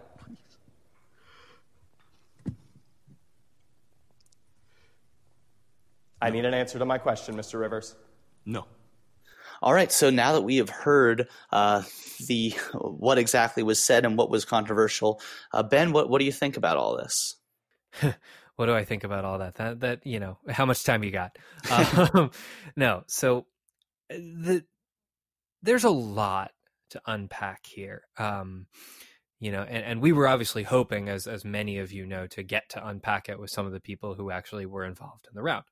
Um, obviously, that's not the case, and that's okay. But I have spent a lot of time over the last several days as we prepped for this episode, kind of trying to get a sense of all of the various things that went into this discussion and, and AMTA's decisions as best we can figure out. And I've kind of like walked through the analysis as best I can. So I want to start with something that I think is relatively non controversial, uh, which is that. So as we heard, you know, much earlier in the episode from Andy Parker's opening statement, Yale's fundamental case theory is the notion that these two men were not above board, right? That there's something about this conversation that Anderson heard that wasn't organic in some way. That theory is absolutely written into the case, right? Um, if you look at Sullivan's uh, affidavit and you look at the information in there, uh, the notion that these are, you know, Sullivan's observation is um, these Sullivan's observation is these two men seem to be in on it with Jerry Anderson. And Yale's theory, which basically takes that and turns it on its head, right? It goes from it's amazing. Jerry Anderson just happened to this hear this conversation and flips it to of course it seems like a coincidence. It was it was planned, right? I think that theory, just setting aside all of the other stuff, is a really unique and excellent example of the reasonable inference rule, which is you can look at it and say, okay, if a witness says something isn't quite right about this conversation, you as the defense can argue a different interpretation of those facts. Um, you know, I think I, the way I wrote it here is, is a good team can take that information and spin it, uh, spin it to try and argue the witness's instinct. I thought Jerry was in on it is not actually what we should pay attention to, but actually the witness's observations, which is it sounded like a stage conversation. So my first thought process is that actual case theory in and of itself, there's really nothing wrong with it. Yeah, and I'll make this one easy. I really agree with you. I think that that is what most defense teams do. And I think that it's pretty tough to say that that alone was too much. I think that where we get into more of the gray areas, we get further into this. And Ben, I'll, I'll let you keep going since I, I don't have much to add there. Okay. So this is where we get into, like you said, the controversy. So I want to start with Dakota Rivers on direct examination, right? And the central point that I have for this is the notion that Dakota Rivers planted these two men is not supported by the case packet in any way. Uh, and in, in my opinion, is not a reasonable inference. And here's my analysis, and then I'll. Uh, there, I'm sure this is something where we're not going we're not to have as much agreement. I'm, I'm sensing. Um, so if you look at this affidavit, and by the way, it has been kind of a weird experience to go back and scour these affidavits again months and months later. Is not something I ever expected to be doing. But so Rivers and Jerry Anderson are they're they're talking in the days leading up to when this school board contract is going to be awarded, right? And Rivers is thinking we're going to lose this contract. And so they tell Jerry there's some time left, but Jerry's got to make a big splash, right? So they say that. They don't say anything about anything that they do. They just say to Anderson, got to make a big splash. At, an, at a later date, uh, soon after, Anderson calls back and says they have an idea, right? They know what they're going to do to make people stop drinking Almond Power, um, and that's that's all fine and good. And then they make the post. And after Rivers uh, does all of that, after Anderson makes the post, uh, Rivers then makes the observation, and this is the verbatim quote: "If I had known what Anderson was going to say, I would have told Anderson not to do it." Right. So as we heard, Joe uh, Young Perez testified we gave her a push, right? At the dramatic ending to this direct examination, Elizabeth says, Did you do something to make that happen? And Joe says, Yeah, you know, we, we gave her a little push. We had to, right? I am of the opinion, and it's taken me a while to get to this point clarity wise, but I am of the opinion that in and of itself is a material invention. If you look at Yale's documents, their lines of support for that are really two things the contract, which says that they're allowed to do that, and that phone call that I referenced above. They don't say that. They don't say that Jerry, that uh, Dakota Rivers ever did something, right? And I know Jerry Dakota Rivers doesn't actually say on their direct examination, "We planted the men," right? I get it. Yale was kind of trying to dance around that. They were trying to make you believe that without actually saying it, because actually saying it would be like, you know, super extra egregious invention of fact. But even the fact that they say, "I gave him a little push," is a material invention. In my opinion, there is no support for it in the affidavit. And even if you don't punish them for context, even if you ignore the rest of the trial and just take the words as they are, you know, the word push doesn't appear in that affidavit. And I know that's kind of semantics, but th- they, you know, the last point I'll make is Yale doesn't get to have their cake and eat it too on this issue, in my opinion, which is that, yes, context shouldn't decide this, but when the entire case theory is every everything else is irrelevant. Pay attention to these two men, right? Pay attention to what happens here and this specific interaction and the two men and what happens with Jerry Anderson and Dakota Rivers. If you strip away all of the other BS and you focus on this thing, right? You can't then turn around and get upset when people are hyper focused on what you say about that thing because you have told everyone this is the most important detail in this entire case. And so I am of the opinion that the Dakota Rivers ending, a little push, and sort of this notion that they did something to make this happen is an egregious material invention of fact that I don't think is supported by the hmm. affidavit. Drew, I have a sense that you do not completely agree with me. I don't completely agree. And, and I want to again give a caveat because I expect that I will be torn to shreds on every possible social media for what I'm going to say next. I do not represent Yale. I I was not part of any decisions that they made. Please do not attribute what I'm saying to them or why they did anything. But in my separate from Yale or from anyone else's opinion, I disagree, Ben. I think that there is room in the affidavit for it, and I think that that in and of itself is not a violation. And I, I think I have two main points. So the first is about the affidavit itself. Look, I, yes, it is not in the affidavit that I gave her a little push. Like it, it isn't, uh, and I'm not going to contest that. But if you look a little lower in that paragraph, what's really interesting to me is that line 89 and 90 says, uh, My dairy farmers' constituents are all thrilled with how things worked out. One of them even joked that this couldn't have worked out better if I'd planned it out this way. I just laughed. Now, look, I, I'm not saying that that is like their theory. That's not necessarily, I gave her a little push. But to the line of like, why would that be there? Like, why was that written into this witness's affidavit? Like, clearly they're talking about the fact that this was really beneficial for us. Wow, it really worked out great, almost like we planned it. Like, I feel like there is a little bit there. Not a lot, but a little bit. And enough that I don't think it's directly contradictory uh, to what the affidavit says. And I agree with what you said, Ben. I think that by keeping it at just a little push, I think I'm okay with it. I think if they went as far as, look, I put those guys there. It was me. I made sure that they knew who Jerry Anderson was. They walked right to the back to make sure that she heard it. Like, yeah, that's that's too much. But I think the way they did it was really toeing that line. And again, in my opinion, I think it came on the the appropriate side. Clearly, AMTA disagreed with me, and that's fine. Reasonable people can disagree. That's okay. Um, the other point, though, that I want to make is that I don't think that the mere fact that Dakota Rivers planting that men, like the, the, the core, the overarching point that Dakota Rivers put the men there. Um, again, that wasn't what was directly said in the direct. And I don't think having a case theory like that is immediately an egregious invention.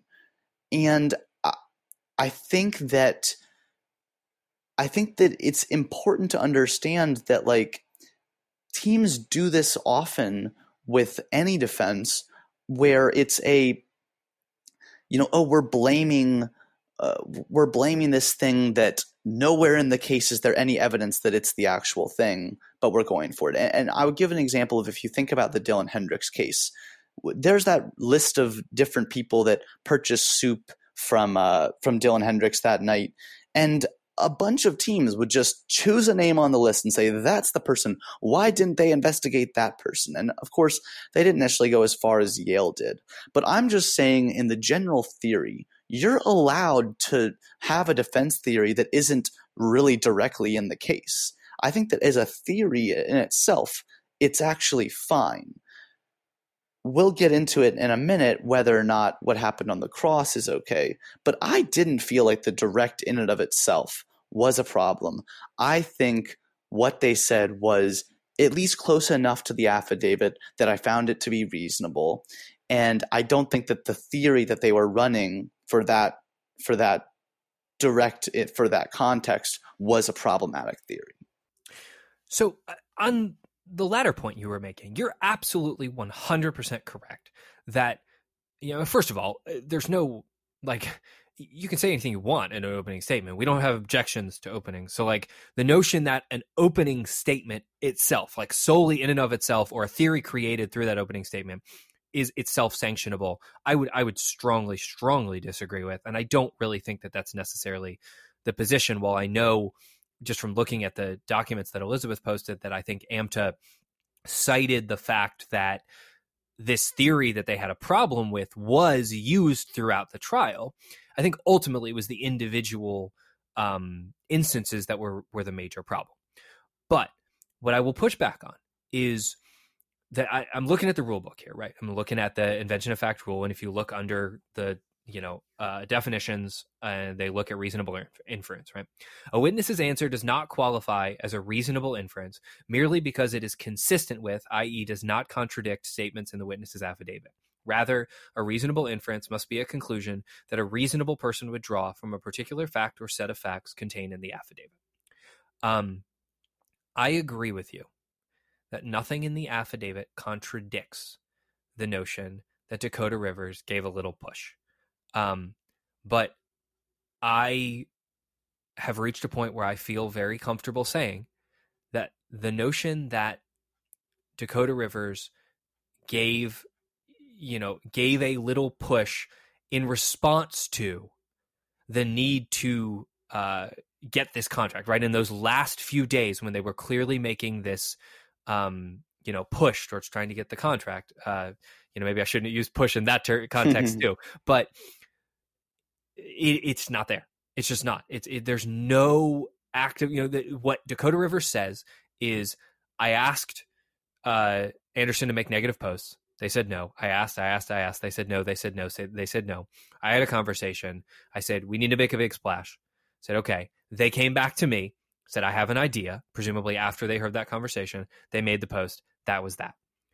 That that's it. That's all the information about that as best I can tell, that is contained in that affidavit. And when Yale, in the documents we reviewed, cited the contract and that phone call as their primary support, I do not believe, yeah, it, it's not contradictory, but it's a detail. Uh, even though they kept it vague, right? It's still a detail that's just not there. And, and, and I, I think when you you know the context clues are such that this was what they decided you know this is their recency right they decided that this was going to be sort of the piece de resistance of this direct that this direct was going to end on him being like you know uh, yeah we gave her a little push we had to and then the pause and then no further questions right and clearly this was a featured highlighted moment of this direct uh, and i just i don't see any support for it in the affidavit. And I think that the silence maybe means that it's possible, but my read of the rules is such that possible uh, doesn't mean permissible. And it's also the last point I'll make is your point about the Hendricks case is totally fair. But a lot of those instances were instances where an unrestrained defendant was making up those theories. If teams were inventing other facts from other witnesses constrained to an affidavit to support around that, then I think those teams were egregiously inventing material facts. But there's absolutely nothing wrong with getting up and arguing a case theory that maybe doesn't have direct support in the case packet. But you can't then turn around and take the silence in the case packet and turn it into even vague direct support for a theory that's not there. That's that's where I end up with this. Yeah, I think that it, I I get where you're coming from. I, I, think that I come back to the fact that uh, so first of all, let me just say that your point about constrained defendant versus uh, a witness that has an affidavit absolutely valid, and I, I, don't think that you know teams should have free will to to make up whatever they want on a character witness. They they frankly can't. Um, I guess that I just feel like there is a little bit there. Look, it's small but like it's not to your point you said that there was no direct contradictions which definitely agree and i think that there was like a little bit like a little nugget and i almost think it was written as like a joke but i think that yale just jumped on it and i think they were like oh like great this is like what we're going to run with and look i i think that there's a certain point of this that comes down to like when most people read it what's their interpretation when the case writers wrote it, what's their interpretation? What is a, as you said, a possible interpretation that someone could have if they're kind of already looking for it? And I, I, I guess that maybe the the problem comes down to a rules issue uh, and lack of clarification surrounding the rules because I feel like if it's possible for a reasonable person to look at it and say, "Hey, like this is where we got this," and you say, "Like, yeah, like I get that you got there, that's just not the way you know we viewed it. I don't necessarily think i, I didn't think prior to this that that necessarily constituted an improper invention. Um, again seeing as uh, the other two cases in which we had were very very different from this. The other two cases of improper invention were in my opinion breaking the case where there is no possible remedy to this because in one case you have a 13 year old who's claiming that they their their mother told them to write this uh, their affidavit and so their affidavit is completely invalid. And the other case you have a you know a jamie morrison directly contradicting what the uh, Carrie Bellion is claiming was the gender and the ethnicity of of the defendant.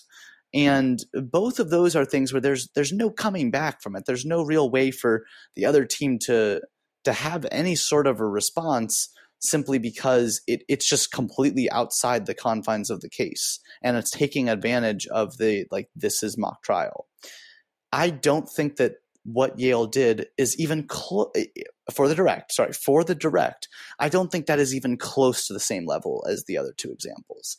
And I guess that when we get to, you know, egregiousness, that's where I come down on it. Maybe, maybe you think that this was an invention. And I, I think that yeah, I, I, think I can agree that it, it is an invention. Like it's not obviously in the case, but I don't think it's so unreasonable, so egregious that it it in itself would constitute a problem.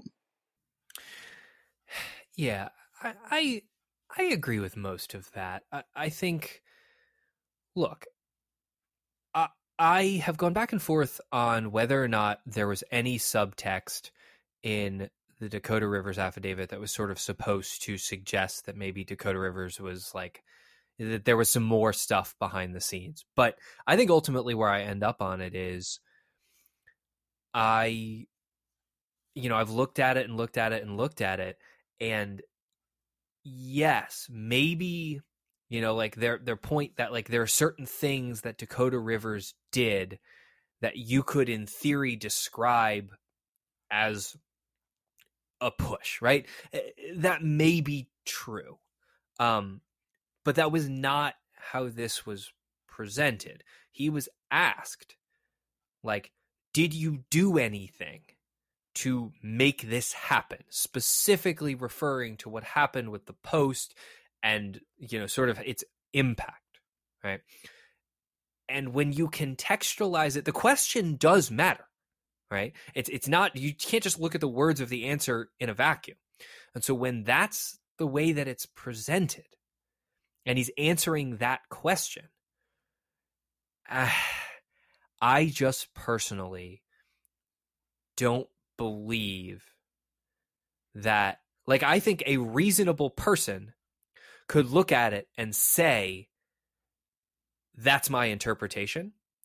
I don't think that that makes it a reasonable inference. I think that is a reasonable person coming to an unreasonable conclusion that is is more in the line of why I pointed out the rule that like yes, someone could look at it and say if I squint at it, I can see it. Well, that's not how the rule works. The rule is a and I know look, for those of you out there who've gone to law school, you'll learn that reasonable is a useless term that means nothing, and it's like the most common common term that you have to deal with. And it's like a, a reasonable person standard is it's like bullshit. It doesn't mean anything. But um, I mean, except that it's crucial to like hundreds of different aspects of the law. Um, go to law school, kids. But uh, I just you know, I, I, think we just have a fundamental difference of opinion here, which is fine. You know, I mean, it's not like we're the ones who ultimately, you know, dole out or, or bear the consequences. Uh, but to me, I look at it, I don't see it there. I don't see support for the specific premise that Yale was reaching for, even though they kept it vague. And so to me, then that means you're dealing with an egregious invention of material fact because of the fact that that fact, the little push, was Yale's entire case, right? If that happened, Yale's entire case can stand on its own. If it did not happen, Yale's entire case is useless. And so for me, that is where the context does matter in terms of deciding how egregious was this, even if it's a borderline case on whether or not it's there or not. If you decide it's not there, it played a massive role in the trial itself. I think all most of what you said is is very fair, and I I think in in hopes to not make this run on too long and to us to not get too circular, I, I want to move on to uh, one of the other points that AMTA had initially pointed out as a as a problematic area, and that was the Rory Sullivan uh, testimony. I I feel very I feel almost stronger on this one that I do not think this was a problem. I think that Rory Sullivan, look, we just heard from Iain Lampert. I thought Rory Sullivan was wonderful. Adam Chase is brilliant. It was funny. The whole room was crying, laughing. I did not even begin to think anything he did was close to uh, an improper invention. And to be frank, I think that what what AMTA pointed out as the problem was that Rory Sullivan was using the lack of definitively saying what these guys did and the fact that in the, their affidavit they say i wrote down everything i can remember about this incident as a affirmative they didn't do anything except for what i wrote.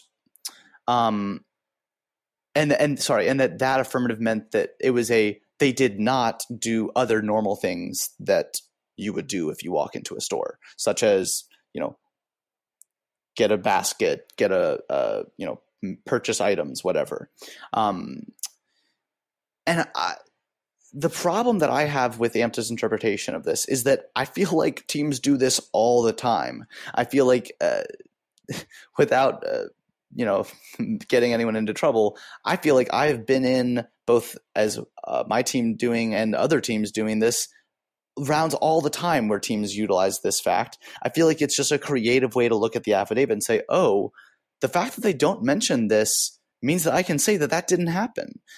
And I personally kind of feel like what Rory Sullivan did should not have been uh, an improper invention whatsoever. It definitely is not. It, it is definitely not uh, impeachable um, since it's not in the affidavit, and that's the whole point. Um, but uh, I don't know, Ben. Did you? Where do you kind of call, come down on this? So, I think I do not agree with the interpretation that silence means that you can basically say if it wasn't mentioned it did not happen at all but i think that you can infer a great deal from silence and my team has done that many times so while i don't necessarily think i don't feel great about some of the stuff sullivan said about how like they didn't grab a cart they didn't like you know do some of the normal things that people would do when they walk mm-hmm. into the grocery store i don't I'm not as concerned with that. I don't necessarily think I agree with Yale's interpretation to the degree that they took it because I think that that there's a tough. I, I think I just go back to the rule, which is: is it just because the person says, "I wrote down everything I remember about the visit, the two men's visit," and uh, you know they, it doesn't mention them doing these things that that they actively made a decision not to do something that you might expect them to do. I, I don't know. I, that's not my bigger concern here. Honestly the the area of sullivan that i take the most issue with is i think somewhat ironically the area that yale seemed to be the most dismissive of which is sullivan's description that the two men entered after mm-hmm. jerry anderson and made a beeline for jerry anderson so Yale's justification as I look at this document is basically, you know, in the affidavit, I'm reading directly from page three of one of the documents that Elizabeth posted. In the affidavit, the only place where Sullivan describes the men going is the dairy aisle, where they proceed to talk about lead and almond power. I concluded that meant that the dairy aisle was the only place that they went.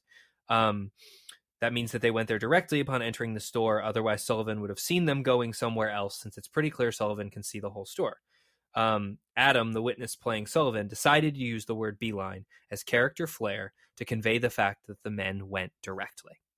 Um, I don't think that's a reasonable inference. I think that if you if you extrapolate that out to the conclusion that they're trying to make, then like the notion that okay, I, I talked about everything that these two that I can remember these two men doing. The witness would then have to essentially give like a a blow by blow uh like let me let me say it this way. So they say they don't ever say as far as i remember that they saw the men leave the dairy aisle or that they saw the men get in a car and drive off. So if that is not mentioned could you reasonably turn around and say those men now live in in the dairy aisle. Like it it and i know that's an a, absurd example but the, the inferring from silence is one thing the notion that you can say that Rory Sullivan's affidavit, it's a reasonable inference from Rory Sullivan's affidavit that these two men arrived at the store after Jerry Anderson and walked directly towards Jerry Anderson. It's just not there. It just doesn't say that is an active action, to use a misnomer, that is that is a critical point. It goes back to the point I was saying earlier, which is if you're going to focus us in on this moment, right? You're going to say nothing else in this case matters. We are putting a spotlight on this transaction. The fact that those two men walk into the grocery store and walk directly to Jerry Anderson changes the case. It changes this witness's testimony substantially. And there are things that you could use from the silence. Did you did you see them talk to anyone else? You know, no, I didn't. Did you see them go anywhere else in the store? No, I never saw them go anywhere else.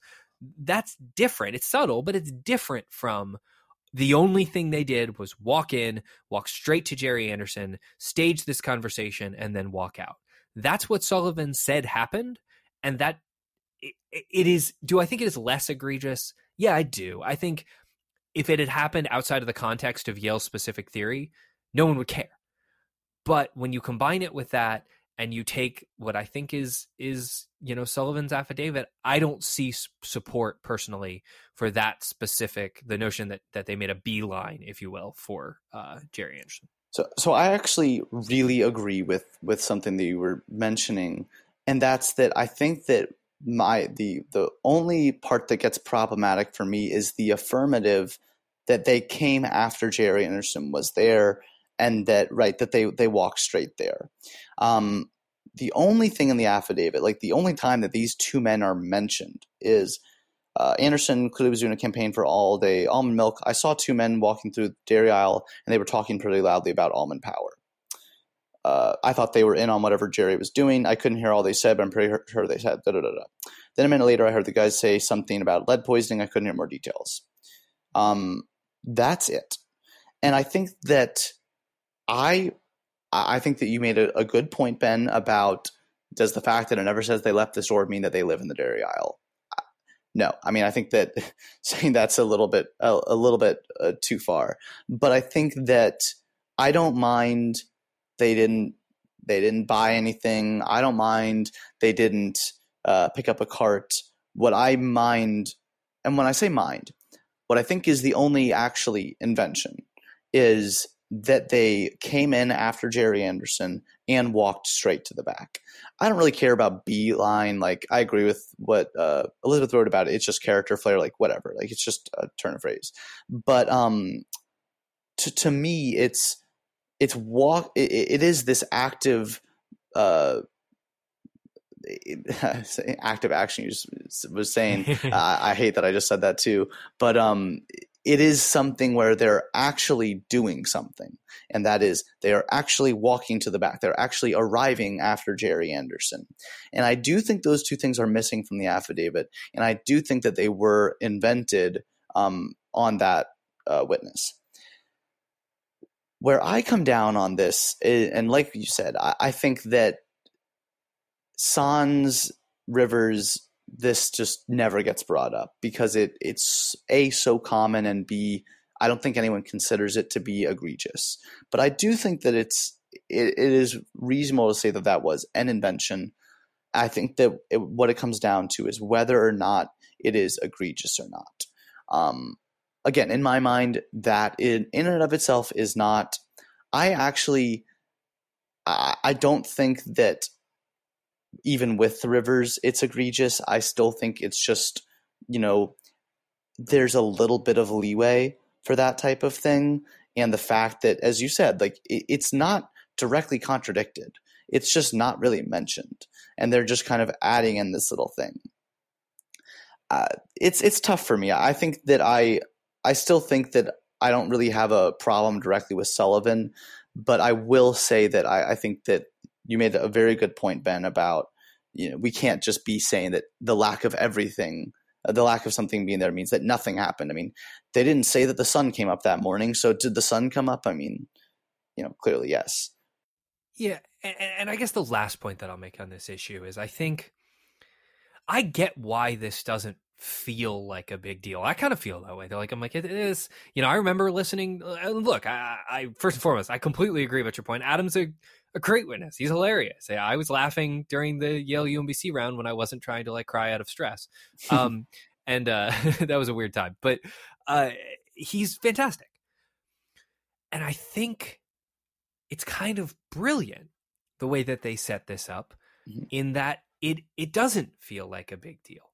But if like to me, I, I don't want to get obsessed on a turn of phrase, but beeline communicates more than just like a a direction to me. That communicates an intent. Um, and I know this this could be interpreted different ways, but what I'm saying is my central thesis for the Sullivan thing is this is a really subtle point, but the things that they added, you know, you mentioned it. There's only there's like very little in there about these two men. They're they're in there. Anderson is also in there. It doesn't say who got there first. It doesn't say who went to the dairy aisle first.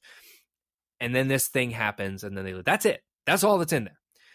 When you add, when you spin it, right? Everybody spins the facts a little bit, but when you spin them in such a way that it turns the conversation nefarious in the direction you need it to be for your unique case theory that's based on like a total of like six lines in this entire case packet. Um that's where i think you start to trend into possibly that territory of is this egregious? Because it takes something you know it isn't just we're going to look at this set of facts from a unique way and spin it in a way that the case authors didn't intend. It's we're going to make a few little tune ups to these facts and just add just a little bit. And yeah, does it feel like a big deal? No. But when that witness sits down, you're like, oh, actually, I could see how those two men, you know, came in with the intention of Jerry Anderson hearing this conversation. And that's Yale's entire theory. And uh, so I, I'll say that I, I, I think I disagree with you a little bit more there. I think that the the beeline thing, I actually think that to a certain extent, the fact that uh, the line that I actually I didn't read and I should have right before where I started was uh, start of the paragraph it, for people that have access to the case. I want to look at it. Line forty six. Jerry went on Jerry's way to pick up some groceries. I saw Jerry lingering in the milk aisle at the back of the store. I felt my suspicions were confirmed. Anderson clearly was doing a campaign for all day almond milk. I saw the two men, yada, yada, yada that I felt my suspicions were confirmed to me is saying something's off. Something's weird about this conversation. And to me, that makes the beeline not definitely not egregious and definitely I think it's actually there. I think that that I, I'm more okay with with you know there's something odd about these two guys walking around. That's that is what they are claiming was suspicious was these two guys. So I think that I'm pretty okay with. I think that I, I, I may have misspoken earlier. I think I'm pretty okay with the beeline um, bit.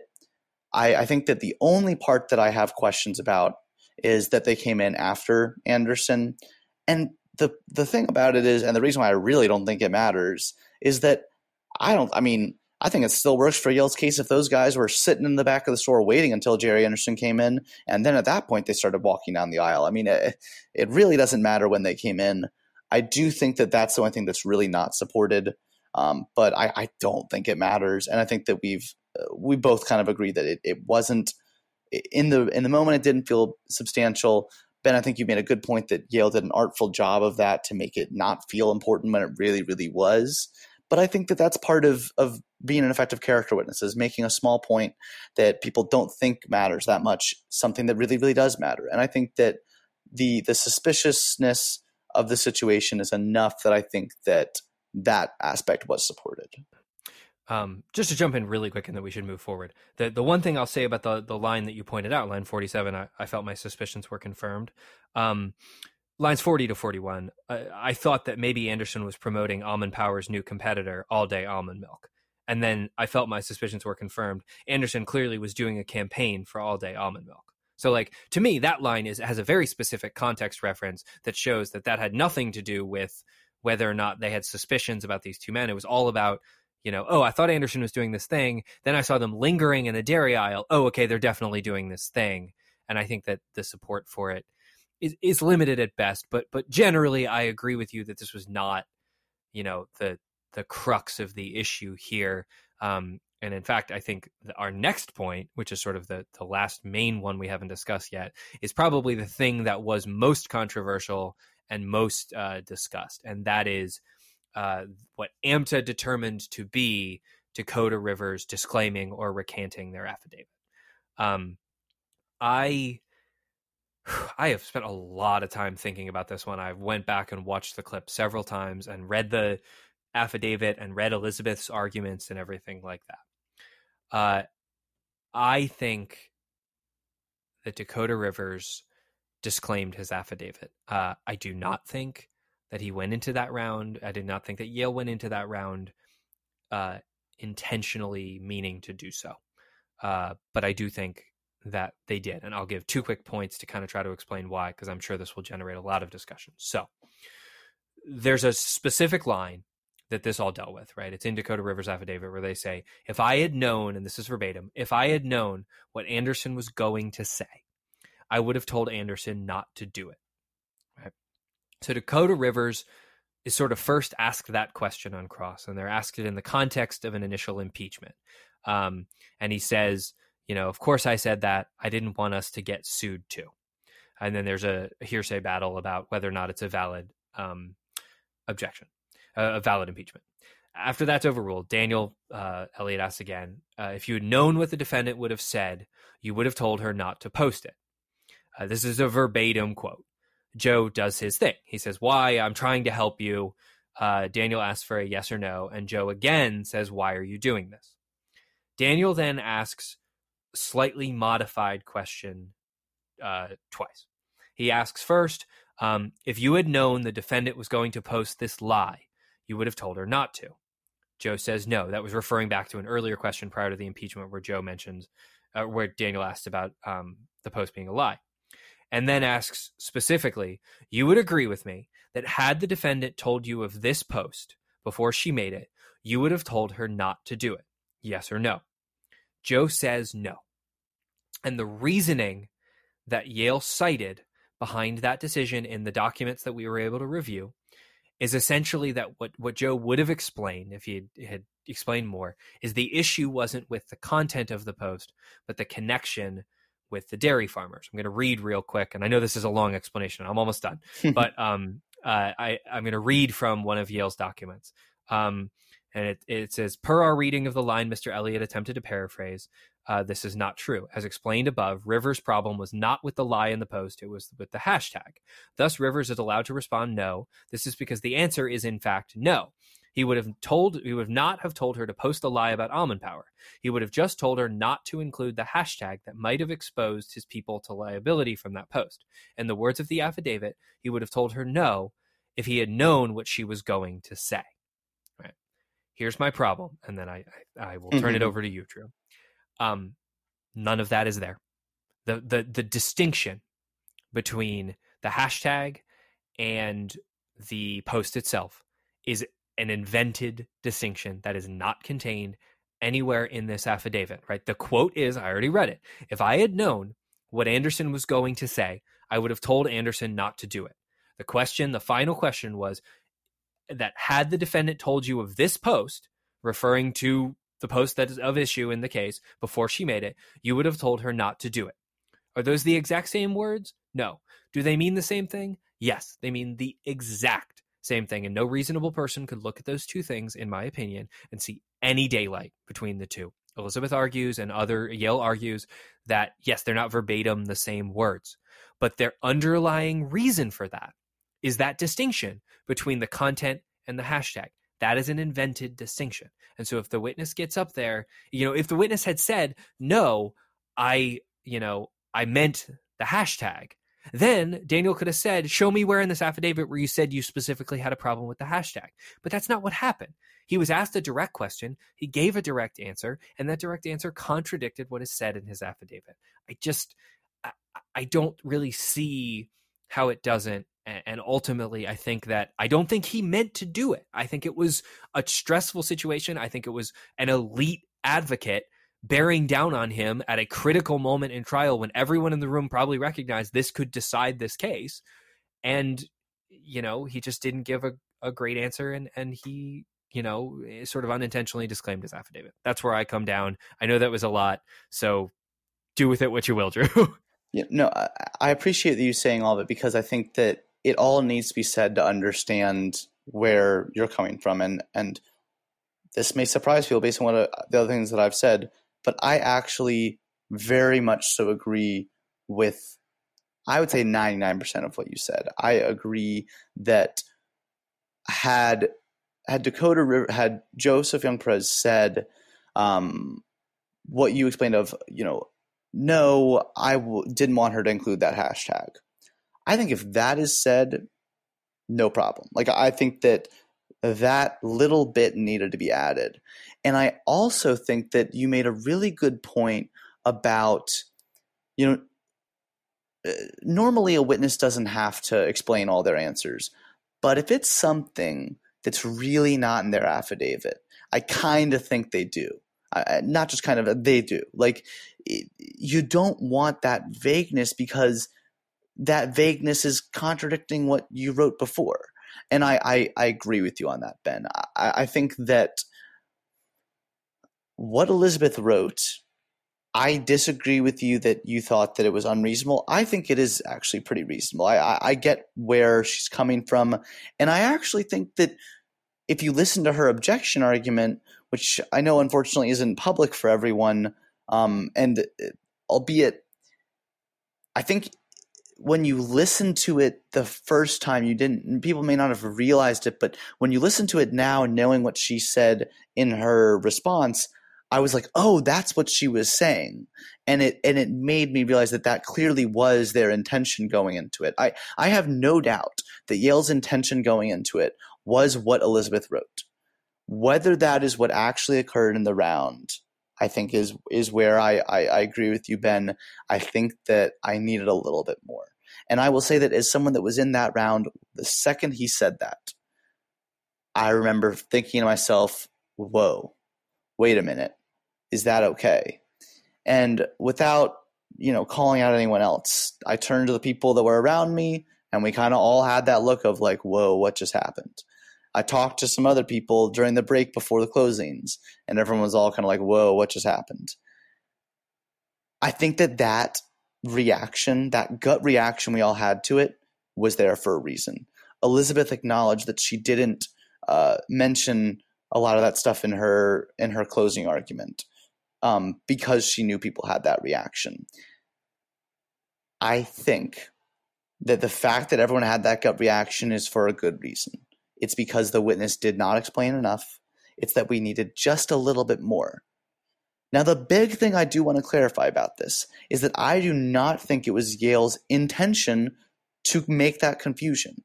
I do not think, I mean, I, I truly do not think that Joseph Young Perez intended on it being confusing in that way and him recanting his affidavit in that moment. I think that caught up in the moment, he gave a shorter answer than he should have. And, you know, in his mind, it made sense because he knew what the theory was. But to people that don't know what the theory is, it didn't add up. One thing I do really want to clarify, though, there, the line of "I didn't want to get sued." Um, ben, you didn't really talk about this a ton, but a lot of people pointed to that as being, and, and we kind of discussed this with Iain. People thought that that line was the witness saying, "I didn't want to get sued," you know, with the the they didn't say this, but was what they meant being that I didn't want to get sued. That's why I lied in my affidavit. And I just want to take a moment to say that I think that that I really disagree with. I really think that makes no sense. First of all, it's clearly recanting your affidavit, and I think that Yale's not dumb. They're not going to do that. I also think it doesn't make any sense. Like, let's take a moment and say that that is what what this witness said. Like, let's say that he actually said, "Yeah, I didn't want to get sued, so I lied." Why would you say that in court? Like, you're still going to get in trouble then. Like, it's not like he has some special immunity all of a sudden now that he's actually in court. Like, it just makes no sense. And I think that it actually makes more sense to believe what he meant was, I didn't want to get sued. I didn't want her to write that. And that is absolutely in line with the affidavit. It's what we just discussed. It's what he kind of said differently later. So, at least for the I didn't want to get sued part, I don't buy that. I will say that the the part that was tough for me was not giving further explanation um, during the impeachment. And uh, Ben, you're right that Daniel didn't quote the exact line, but I think it's the witness's job, with it being that close, to then point out where he's wrong, saying, "Well, this aspect, you know, you're, you're if if Joseph Perez had said, well, you're actually not getting that quite right. You know, this part of it, you know, I, I did have I didn't have a problem with. It was just this one hashtag that I had the problem with. Again, I think that that's that's much. I think that would be fine if that had been what had been said.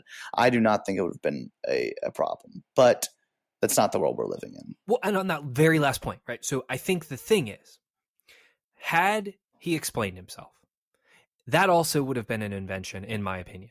But it would have created a situation with an available remedy, right? So then um, you know, Daniel could have turned around and said, "Great, you your testimony here today is you have a problem specifically with the hashtag. That's why you're telling me no. You have a specific problem with the hashtag. Here's your affidavit. You already have it. Show me where in there you say it wasn't the content of the post, it was the hashtag that was your problem. They could have duked it out and there could have been like a true impeachment and maybe more of what Iain was was saying he he didn't quite get in that moment, right?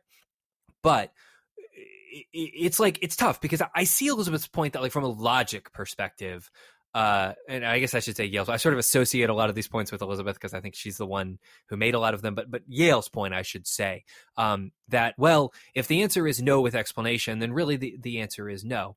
But the problem is, you know, yeah, that initial initially when Daniel was talking about like you know uh, posted this lie and the issue wasn't with the lie, it was with the hashtag. Yeah, that got a little bit muddier. But at the very end of this chapter, he asks her, you know, the the the question that I said earlier, you would agree with me that had the defendant told you of this post before she made it, you would have told her not to do it, yes or no. And that's, you know, quoting the the um, you know, if I had known what Anderson was going to say, I would have told Anderson not to do it. It's the same thing.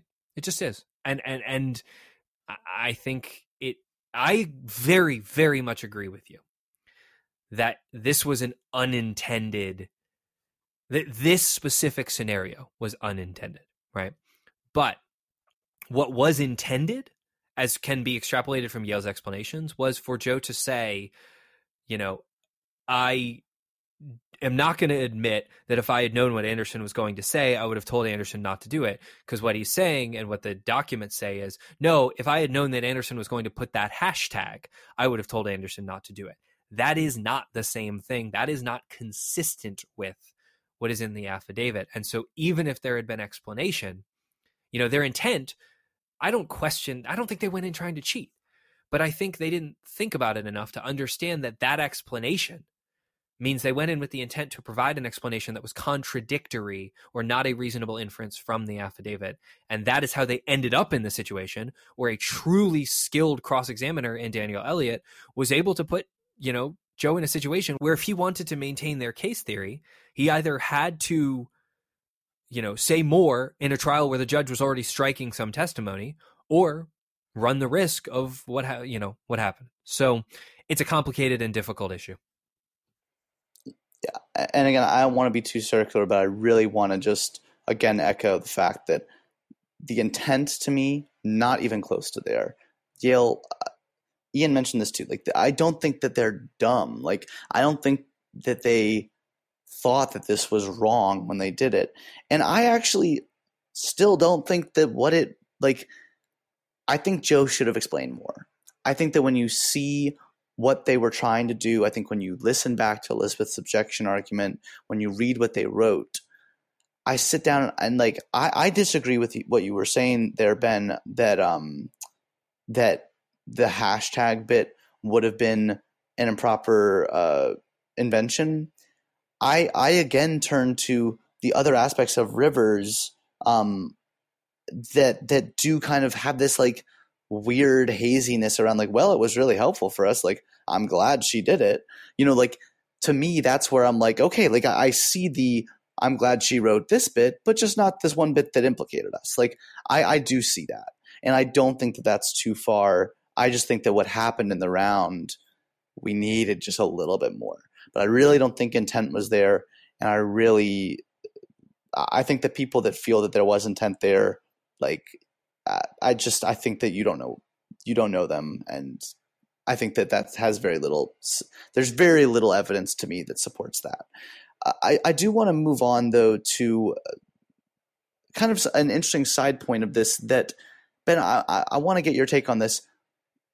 Yale ran this theory against Emory B, in which they did not get to call Rivers, and I kind of think it works better. Like I don't know. I feel like getting to cross Rivers that's called for the the plaintiff works a little better for what they're trying to do because then the you know you don't have to worry about the hostility like they're the other side's witness you get to kind of still claim that this was all their idea and they're just trying to shift the blame now and i actually would find a lot of what they're trying to do more convincing if it was done through cross just with what the sullivan has I, I don't know. I, I, I kind of think that would have been really interesting. I, I, wish I could have seen the Emory round. Yeah, I, with with the caveat that probably every single person on Yale's team is significantly smarter than I am. Um, I think that's right. I think, look, eh, Emory B was a nationals team, and this is, I think, the if there's anyone at Emory that listens to this podcast, I think you'll understand that this is in no way meant to be a slight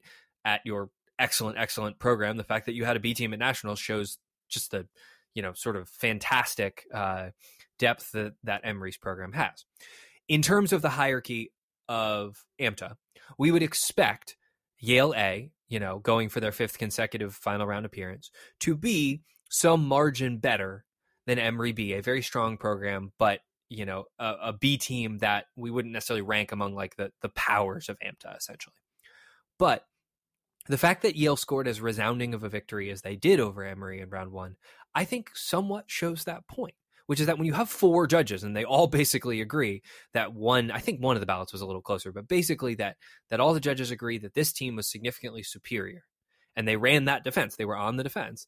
Um, kind of shows that a little bit. I do definitely wish I could have been a fly on the wall in that round, uh, and I just it reminds me of the story I, I, mentioned with Adam that I saw a couple years ago, where I saw their their B team with several members that you know ended up on the team in the final round, ran a Morgan Jones theory, and the other side called Morgan Jones, and it, it, it didn't tie together super well because you were missing some stuff you needed because that case theory was like just half baked enough to make it work with talented advocates but you got to do the like kind of like stomp around the courtroom and accuse the person and be and you know ask them incredulous questions something that elizabeth is probably the best in the country at. Um and i'm sure you know her cross assuming that was her cross of that witness was probably stellar. Um and ultimately in that situation you can kind of say whatever you want about what dakota rivers did right you can accuse mm-hmm. them of whatever you mm-hmm. want to accuse them of um and you know, I see the value in that, like, Joe's a good actor and it was drama and like that was interesting and it changes things up and you kind of like leave people waiting and waiting for this thing to happen. Um, but I think what it comes down to is what I said at the very beginning of this podcast or this analysis, which is I think the reason it ended up the way it did is they wanted they did what a lot of teams do where they saw a theory they love and they wanted a little bit more foundation for it. And they felt like you know the best way to do it was to go ahead and affirmatively call this witness. And and yeah obviously like setting aside the sanctions it worked right? They split with us they get through. Um you know i would argue i will say this like and i'm very very proud of my team but we're a much less experienced team than yale is and the fact that the theory did not work especially well against us and that they they won two narrow ballots and lost one narrow and one pretty significant ballot maybe tells you that it it could have been more effective with with some tweaks so I, I think I generally agree with this premise. And at the very least, I don't think we end up in the spot we're in now with all of these sanctions if they run the theory the way that you were describing. Right, and, that's where I kind of come down is that it's definitely much less risky, and I, I don't know. I just I think that you were kind of saying this, but it's cross in that case, and you get to you can yell whatever you want on cross, and you know I, I don't know. I, I think it would definitely, as we've said, it would have been interesting. I I still come down on like, and again, I, I think that one of the core problems with all this is that like it's kind of about interpretations. Like I don't think that even though I think that what Joe did in that round was was a, like needed more explanation. I don't know that it was egregious. Like in my mind, I don't think it was. And like again, like that's just something that people disagree about. But like it is. It, I mean, there's so many iterations of what if this had been different, what if that had been different. But yeah, I definitely think that I, I agree. I, I, think it would have been really interesting to see what would have happened if uh, if they'd gotten to cross rivers instead of call rivers. So we've talked a lot about all of the various components of these uh, sanctions. We haven't really talked a lot about the sanctions themselves, and I think that's the last major um, topic left to cover on this issue. So we talked about the very beginning of the podcast, but there was severe sanctions, as I think everyone is aware. Um, you know, there will be no 2019 national champion. That that title has been vacated. Uh, all individuals who competed in that round who became all Americans by virtue of their competition in that round, as opposed to earning them from preliminary round ranks, had those stripped. Um, every rostered member is ineligible to compete at ORCS and Nationals, and uh, we're not exactly sure who, but but multiple members were essentially banned from this activity for next year. Um, and I'm gonna kick this to you in a second, Drew, to kind of like kick off this last little portion, but this is this is where it gets real tough. I mean, obviously everything before this was tough and complicated, but uh, there's a lot. Of, I have a lot of uh, complicated emotions on this subject. Some of which Iain kind of referenced earlier about the, you know, how this affects people, uh, and and irrespective of you know how you feel about whether or not the, um, you know, AMTA's conclusions about the inventions were valid or things like that. So, where do you come down? on the sort of severity of the punishments that AMTA handed out to the Yale members? Well, I think few people will be surprised at this point. Uh, I was very upset with the the level uh, of sanctions that were given to Yale.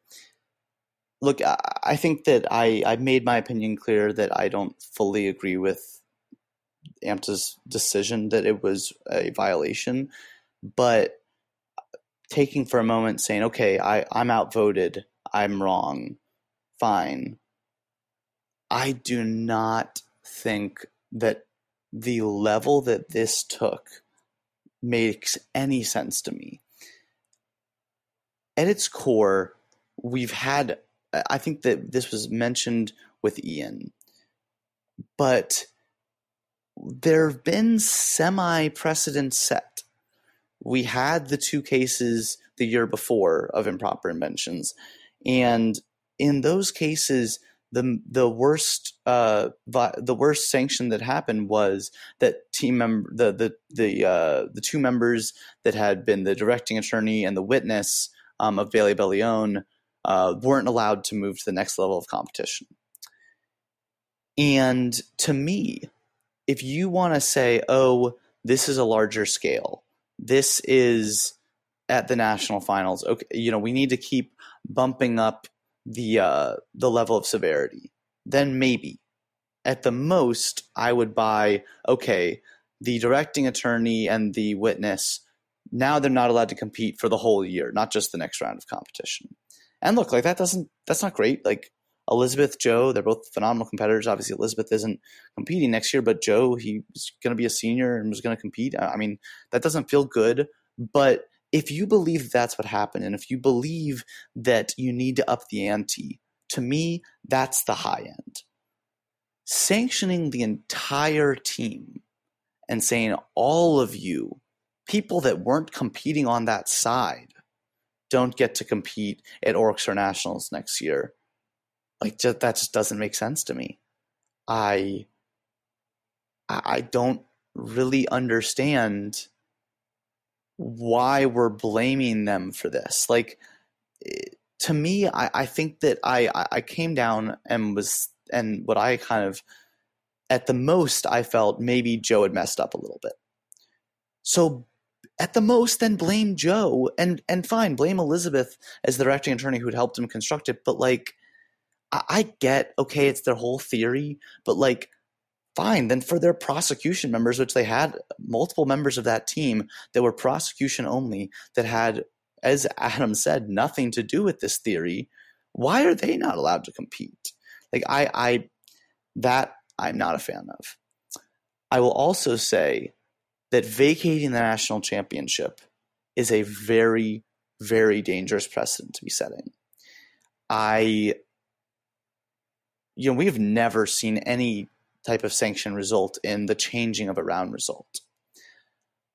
And it makes me a little uncomfortable for a number of reasons. First of all, I think that it means that we may get a slew of complaints in the future of people claiming whatever happened in round and wanting remedies like this where teams lose ballots or lose bids or whatnot. And I just I don't like it. I think that it's not it's it's kind of too much power and too much uh, I it just feels wrong and maybe that's not the best reasoning but I just don't think that that's what AMTA should be doing.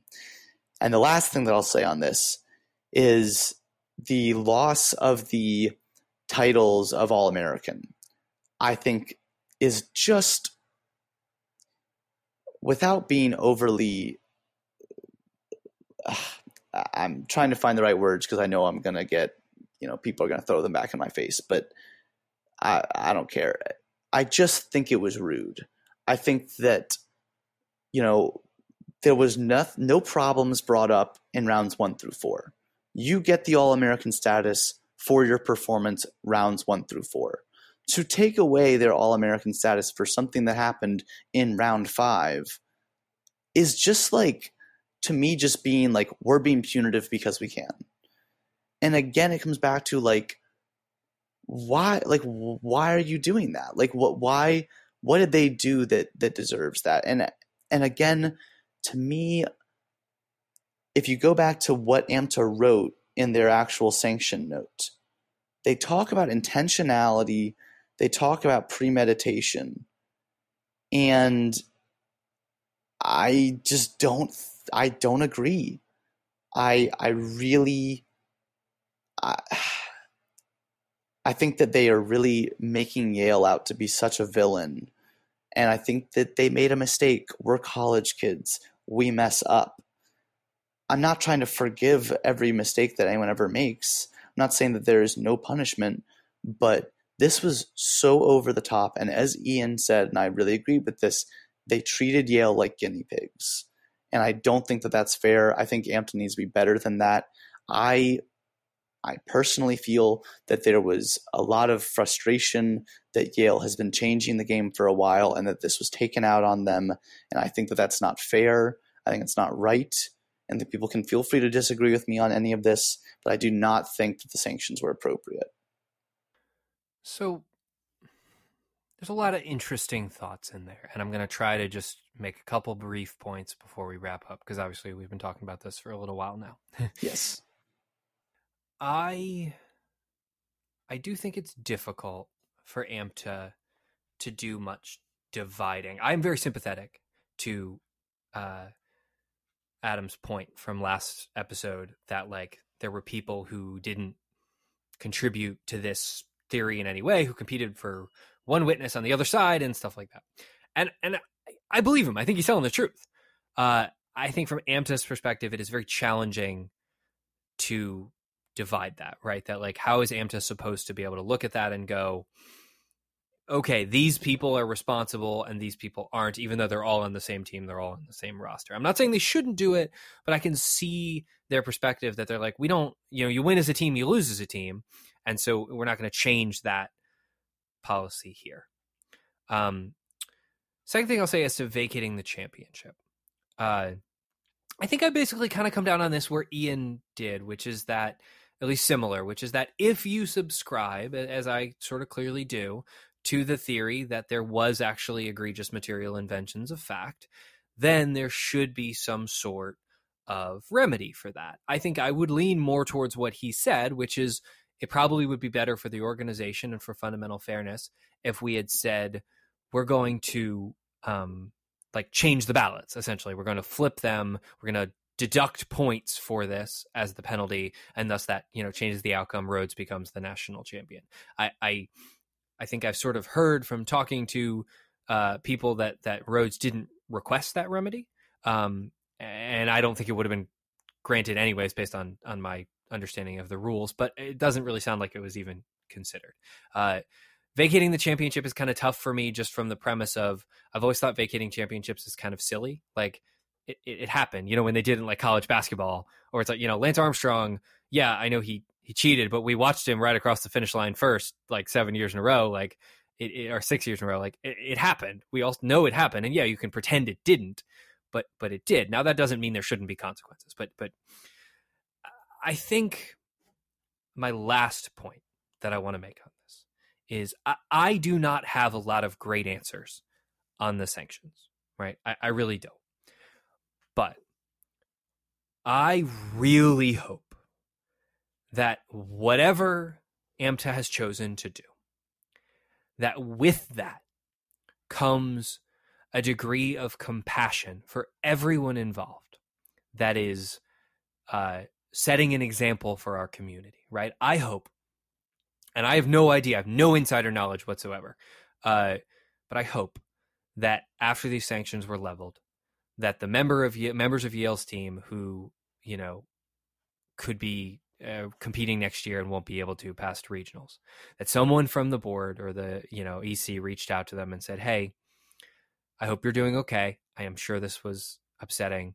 Uh, I wanted you to know that once this is over and once you sort of serve the punishment that we've prescribed, that you will be welcome in this community again, and that that we will be glad to have you back." that you know if and i know this is a little bit of an apples to oranges comparison but if we believe as a community in restorative justice and i hope that we do and i really really hope that the board stands for that that we believe very strongly and we hand out a punishment and then when that punishment has been served we welcome people back in conjunction with that what Iain similar to what Iain said we have to support the Rhodes folks who went through something that if you subscribe to the belief that they were cheated out of a fair opportunity should be shown compassion and should be shown appreciation and you know for what they accomplished this year. Uh, so the sanctions are really complicated. They are hard to sort out. There's lots to to sort out there. Uh, I don't have a lot of good answers, right? When I talk to people about them frequently, you know, there'll be questions that are kind of tossed back in my face, and I don't have a lot of great answers to those. I think the, the point about did AMTA do a great job of explaining that the previous sanctions were meant to be a precedent in policy, but not in the degree of punishment, yeah, I think you can make an argument that they didn't do a great job of, of saying that. I think you can make a great counter argument that they put everybody on notice, and you should know that if you're going to skirt the line in the national championship round, bad shit can happen. Like I, I, I don't think that's an unreasonable conclusion to come to. So the the conclusion point that I will make on this is I spent a lot of time with you know the kids on our team and i coach them a lot and i get to know them really well and i know from recent personal experience uh, you know i'm not that old um, how hard it is to do this activity and how important it is to look out for college students mental health and welfare um, and i can imagine that this has been a traumatic and difficult experience for the yale folks and the rhodes folks and for a lot of people and if we are not pausing to consider those things, then we are failing our educational mission to our community. And I'm not saying that means we should change anything that AMTA did. But if we are not in conjunction with all of that, stopping and going, hey, let's make sure that these people are okay. Let's make sure that someone is checking in on them. Because if we're not doing those things, we are failing our community. And so I really hope that with whatever punishment has been doled out, that there is an equal amount of compassion for all sides involved. Yeah, I mean, Ben, I think that so much of what you said is really important, and I hope people pay attention to. Uh, one thing I did want to just discuss a little bit further was the uh, the point about the the past sanctions, and you know that what what AMTA had meant them to be versus what people interpreted them to be, and whether they were precedent or um, a warning. I think it comes down to an issue where you have the same group writing the rules, interpreting the rules, and enforcing the rules. And as anyone that has taken a US government class knows, there's a reason why the US government divides power into the three branches of government. It's important to have different people writing the rules from the different people that enforce the rules, eh, from different people who interpret the rules. And when that's all the same group, it's not anyone's fault, but the people that are trying to interpret the rules know why they were written the way they were. And there's less room for ambiguity of you know i can see how someone could get that interpretation of them. And i think my opinion on a lot of this is that the fact that we've had the number of of these sanctions you know having this many recently and frankly having a team willing to do it on such a large stage shows a lack of clarity and look, I, to a certain extent, I'm frustrated by the sanctions. I understand that. Look, I, I had that gut reaction that other people did, and I understand Ben, especially what you said about Rhodes and the frustration that you know if you're a Rhodes member that feels that they cheated and and you know AMTA has come down with this decision. Uh, obviously, you know you're frustrated too. You went into that round wanting to have a fair round, and you feel that you didn't get one. Totally sympathetic to that. Um, I guess that where where I'm trying to go with this is just it's important for AMTA to be as explicitly clear with their rules as possible, and in in the absence of that, to have checks and balances in place to make sure that we're being fair to programs that do not have a member of the board on their coaching staff or as part of their you know making uh, when they're making their themes and theories. I mean i don't mean to make this about student run versus coach teams but for a moment if someone on the board was the coach of Yale, which I know would obviously never happen. But if that were the case, and Yale had said, hey, this is the theory we're going to go with, that person would have one of two things would have happened. Either that person would have said, hey, don't do that. I was one of the people that wrote the improper invention rule, and I don't think that would fly. Or they would say, okay, cool. I think that that's within the rules. I think that we're good. And then when this whole sanction process began, they would be the someone in the room saying, no, no, no, like I know what Yale meant by these things. I know why it is within the rules. And look, I I am so appreciative to the members of the board for what that they do. I think that people listening to this, I'm sure there are board members that are gritting their teeth and hate me and will never listen to anything I say again the same. Fine, feel free to feel that way. I still have the utmost respect for every member of the board for all the work that they put in it is thankless and it is i'm trying to make it less so. I appreciate you. But please hear the pleas that students are giving. Please understand that there is a need for student voices both on the board and a need for more separation of those powers just so in the future, this can hopefully be avoided. Look, uh, just to wrap up, I know I've said a lot of things that a lot of people disagree with tremendously. That is okay. I don't expect everyone to agree with me. I think that Ben and I have been intentionally very neutral on this topic uh, and many other topics before it for a while. I hope that the fact that you disagree with me on this does not affect people's ability to listen to the podcast in the future, to listen to things that I or Ben say. Um, look, reasonable people can disagree. I said it before, I will say it again. And I am not a member of the board. I am not bound to speak with one voice. Um, I'm sure that uh, you know it, it's okay to disagree.